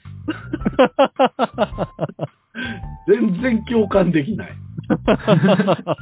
いや、もちろんもう、比嘉さんの言うことはもう、めちゃくちゃわかります。だって、ちゃんと伊賀くんははい椅子寄りの人間だからね。おい なんだ椅子よりってよ。パイプ椅子寄りの人間だから。パイプかよ。でもちゃんとそれがあったからパン粉買いますからね。どういうことだっていうふうにちゃんと買いましたんで。偉い。うん。要は褒めてください。ちゃんと、ちゃんと貢献がしましたね、ちゃんと。どうですか、比嘉くんでも、あのー多分ね、自分の、やっぱこう、トラウマとかも呼び起こして、すごくネガティブな印象を持ってたと思うんですけど、はい。今日、みんなの感想を聞いてみて、逆に、あなんか、良かったのかもとか思うところってある？ああ、いや、もちろん、もちろんですよ。あの、他人の意見は僕は尊重しますから。うん。はい。逆に、き本当今日のスペシャル読んでもらってよかったですいね。や、浄化したね。だいだいぶ浄化してましたね。その話ってさ、だって誰にもできなくないやっぱ、大人以外にはできないよね。多分ね、理解してもらうのにすっごい難しいとす思う。ごい難しいよね。うんいや、こういう場があってよかった。でもさ、でもだよ。はい。2時間寝、寝ずに見れたよね。山さんもすっごい、あの、うんまえあの、僕一切退屈をしなかったんですよ、本当に。ずっと。そうなんだよ。集中して見えました。そこがすげえなと思って。うん。ただ、なんか、そうやって俺必死に自分を納得させようとしてたところに、はい。スラムダンク見て、何だったんだよ、スズメの戸締まりとか。本気で思ったから。マジで。何だったんだよ。いやいや、ススラムダンクがダ、ンクスラムダンクが良すぎただけ。いや、この2時スラムダ間、ンクが。スラムダンクのこの2時間と比べて何だったんだよとか、本当思思ったんだよ、良すぎただけ、スラムダンクが。いや、僕、8時間バイトフルで働いた後に、見に行って、たまたまはしごでスズメ見てあって、直後にスラムダンクあったんですよ。うん。直後に見たの？直後で見たんですよ。二本立てで見たの？日本立てで見たんですよ、あの映画を。ああスラムダンクは、一瞬で終わりましたもん。しかも、今、今日もバイト先で、スラムダンク良かったですねって話すぐらい、もう、本当に良かったいや、です。これがね、おじさんのマウントにならないことを願うばかりなの。本当に。あの、言ったら初見勢にとったら、火の要素も割とある映画だから。ああ、そうなんですかね。あ、まあ、そう確かにそうかもしれないですね。うん。なんかね、俺後輩のマッハスピード剛速球っていうやつが、はい。あの、全く知らない、スラムダンクも原作も読んだことがないっていうはい。芸人を見に行かせたら、あはいはいはい。これ主人公誰なんですかって言う。え あ、確かにと思う。そうか。いや、これは、これ以上はもうね、な言えないけど、そうですねネタバレになっちゃうから、うんはい。確かにそうだ。その意見、新鮮です。新鮮だよ。確かに、あ、そうなんだ。ショック、ちょっとショックですね。あそうなんだと思ったんだ。まあ、いいでしょう。はいあの、とにかくね、スズメの戸締まり特集ということで、まあ、もう実際の本編ぐらい喋っちゃうから。あー、すごいこんなに違立ってる。すいませんね、おすい時間。ません、皆さん。えー、まあ、あの、年内もう残り少ないですけれども、はいあの、また来年もよろしくお願いします。あでお、願いいたします。あの、年明け一発目のね、抱負などの音声もぜひよろしくお願いしますね。了解しまそうした。ですね。ぜひとも、はい。なんか告知ありますか？あすみくんは大丈夫ですか？あ、あの、まあ、あの、関口も一緒にあの、ワールドオーターっていうユニットでね、YouTube チャンネルも、うん。あの、ようやく登録者数1000人いったので、いやーおめでとうございます。もうあの、まあ、詳しくは言わないですけど、本当に5等分の花嫁のおかげで登録者数伸びたので、おー、すごいね。ね、うん。あの、本当にあの、春はネギ先生に頭が上がらないうん。状態なんですが、ぜひとも見てください。はい。比嘉くんは比嘉ゲーム。はい、元気にやってますんで、よろしくお願いします。えー、まあ、あとは、熱量と文字数のね、公式 YouTube もぜひフォローしていただければ、過去のアーカイブなども見ることができますので、よろしくお願いいたします。本日は、今日もありがとうございました。ありがとうございました。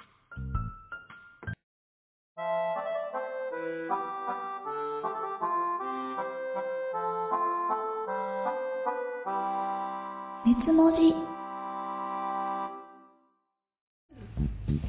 超初心者向けパソコン教室 II パソコンは、わからないことがわからないあなたのための教室です。教室でのパソコン、スマホの操作から、出張指導でのプリンター接続やインターネット、メール設定など幅広く受けたまわります。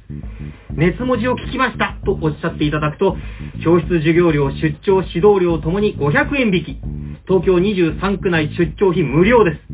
今年で創業25周年を迎える II パソコンをぜひご利用くださいませ。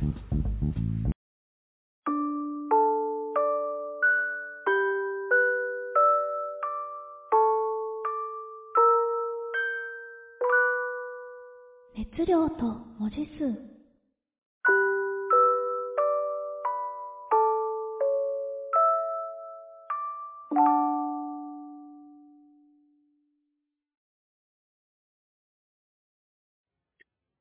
比嘉くん、はいはい。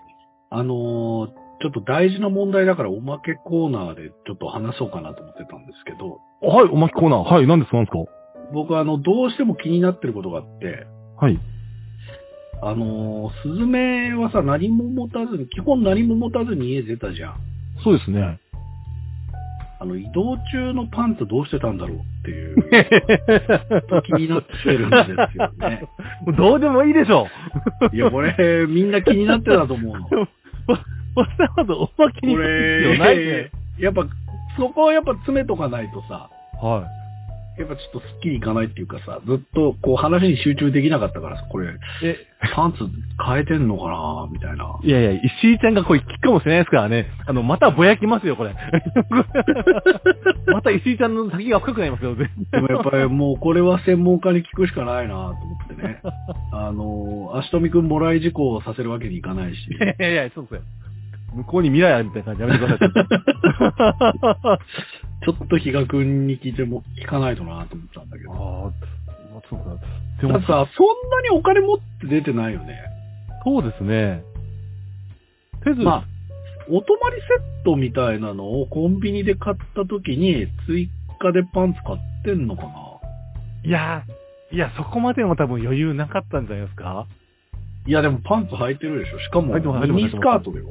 そうですよね。制服よでもですね、多分、あの、あんだけ橋へ回る子あったらですね、さすがにこう、サラじゃないと思うんですよ。こうサラじゃないう上からあの、店パン的な、なんかあの、昔、えー今はないですけど、ブルマ的な感じの多分、あー、ある。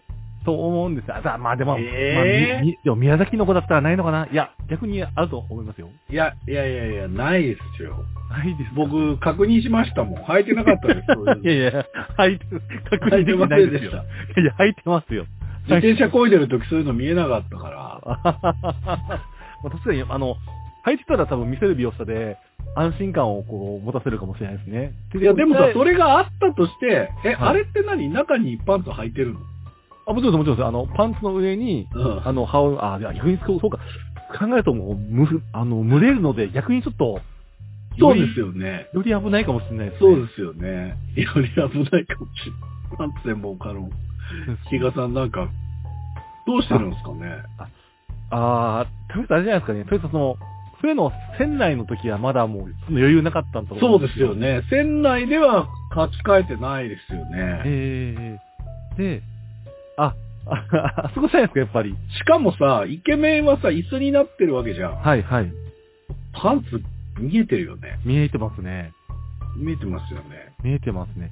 でもあの、多分、あー、でも、国さんだったら多分、なんか変なリアクションを取るか、うん。こう、むっつりになるかどっちかだと思うんですよね。いや、まあでも、触れられないでしょ、これ。あー、そうそうですね。見えてるよとも言えないよね。言えない言えないなです、かね。うん。あーあーまあ、あの、あの人はあの、む国さんは変人なんで多分、うん。何も気にな、あの時は気になくてなかったんですけど、多分、あの、エンディングの後の回の電車の中で思い出して、こう興奮するタイプで、思い出しファンティーで、あ思い出すパンティーっていう言葉を今、作んないでください。あ、と、俺パンツって言ったのにパンティーって言うあ、そう、パン、パンツです、パンツです、パンツです。でもまあ、そうでえすね。あの、しどうだろあそこですよ。絶対あの、四国です、四国。四国で仕入れたはずですよ。う四国で？はい。あの、まあ、一泊してますもんね。四国四国一泊してますもんね。。旅館の、えー、あそこ、天部千佳さん、うんとちかちゃん。あったじゃないですか。うん。で、多分あの、スズメ自体はですね、うん多分もう、テンパってるんで、全然気づかないと思うんですよ。で、お風呂に入れたじゃないですか。うん。で、その時に、、だから、あそこだったら洗濯もできるじゃん。はい、寄ります。で、あそこで多分、もう、スズメ余裕ないので、もう、全部脱ぎ散らかしてたと思うんですよ。着てる服も全部。うん。それで、あの、気の利く、うん。ちかあのちゃん。、ちかちゃんがですね、うん仕方ないな、つって、で、あ、草っと思ったと思うんです。最低だよ。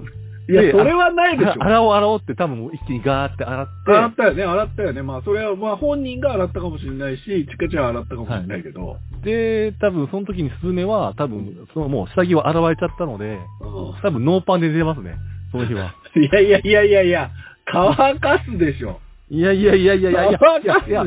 乾かしますけど、あの、あ、そっか、旅旅館なんで乾燥機がある可能性あはる、ある。ありますね。あるでしょ。え、じゃあ、一枚だけでやりくりしたってこと？いや、そそんなことないですね。いや、多分ですね、うあの、ちかちゃんはすごく気が利くので。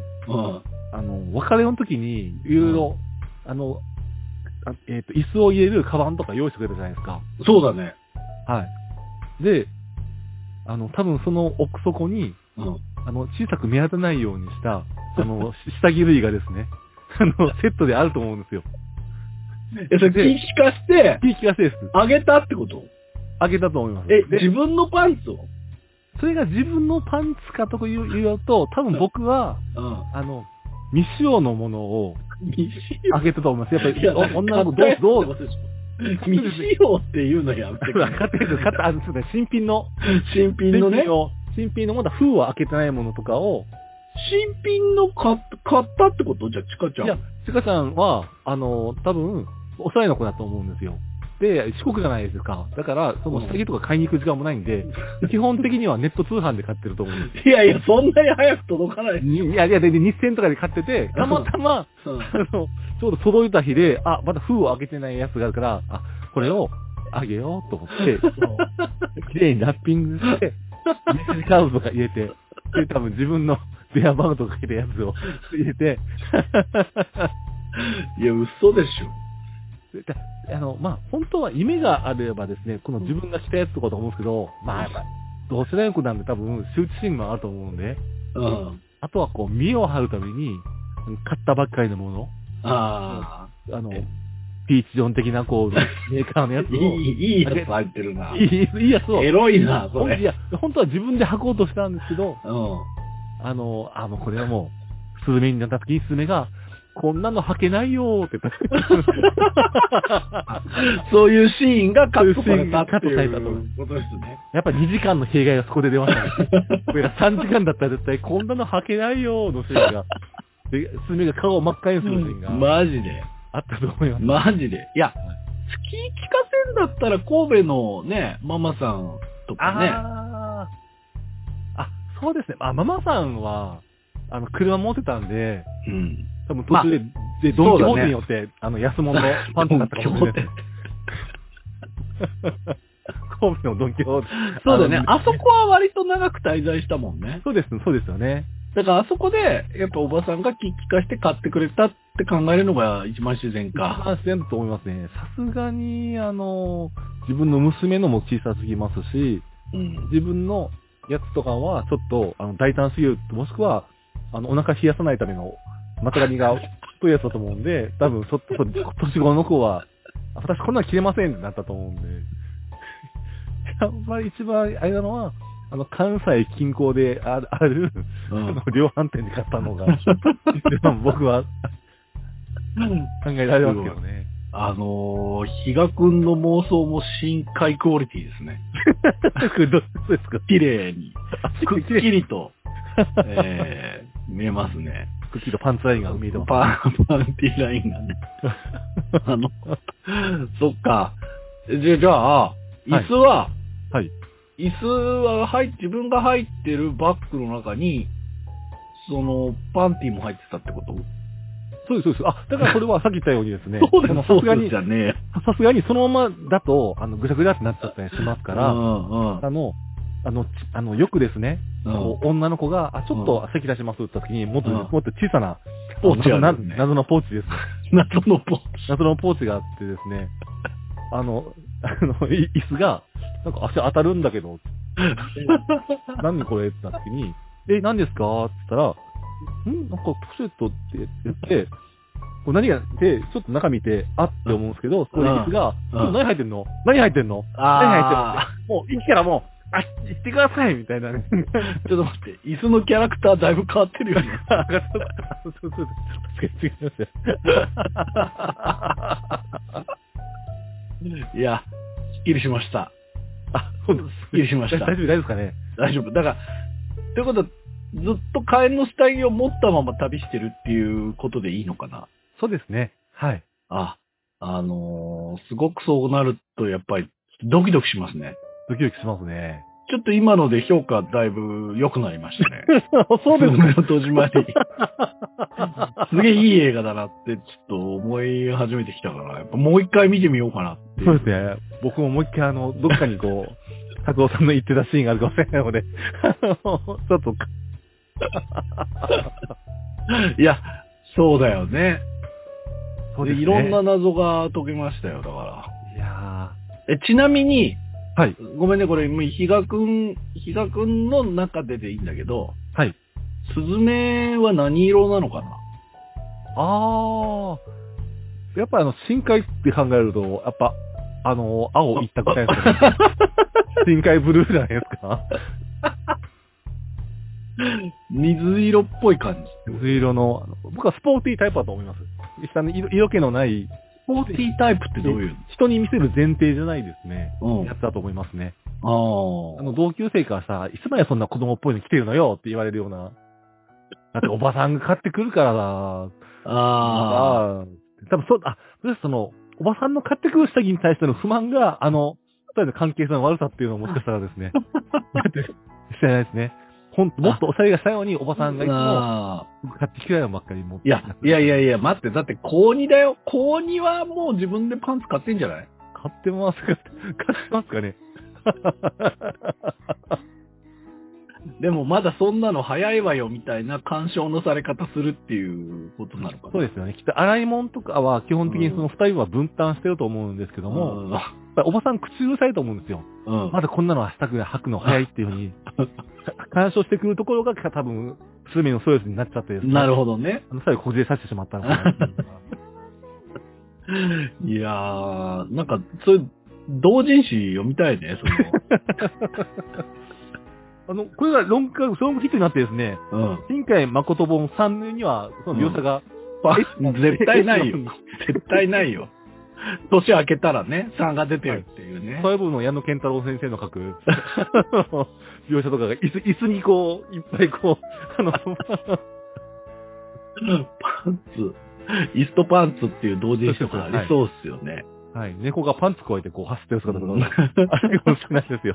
待て待てーっていうシーンがあるかもしれませんから。いや、あのー、スズメの戸締まり、美味しくいただけました。そうですありがとうちょっとあの、しました。すいません、本当に。ちょっとどうしても気になったんで、やっぱり日学にはこれ聞いとかなきゃいいけないな。やいやいやいやいや。えーすいません。ありがとうございますあり。がとうございました。誰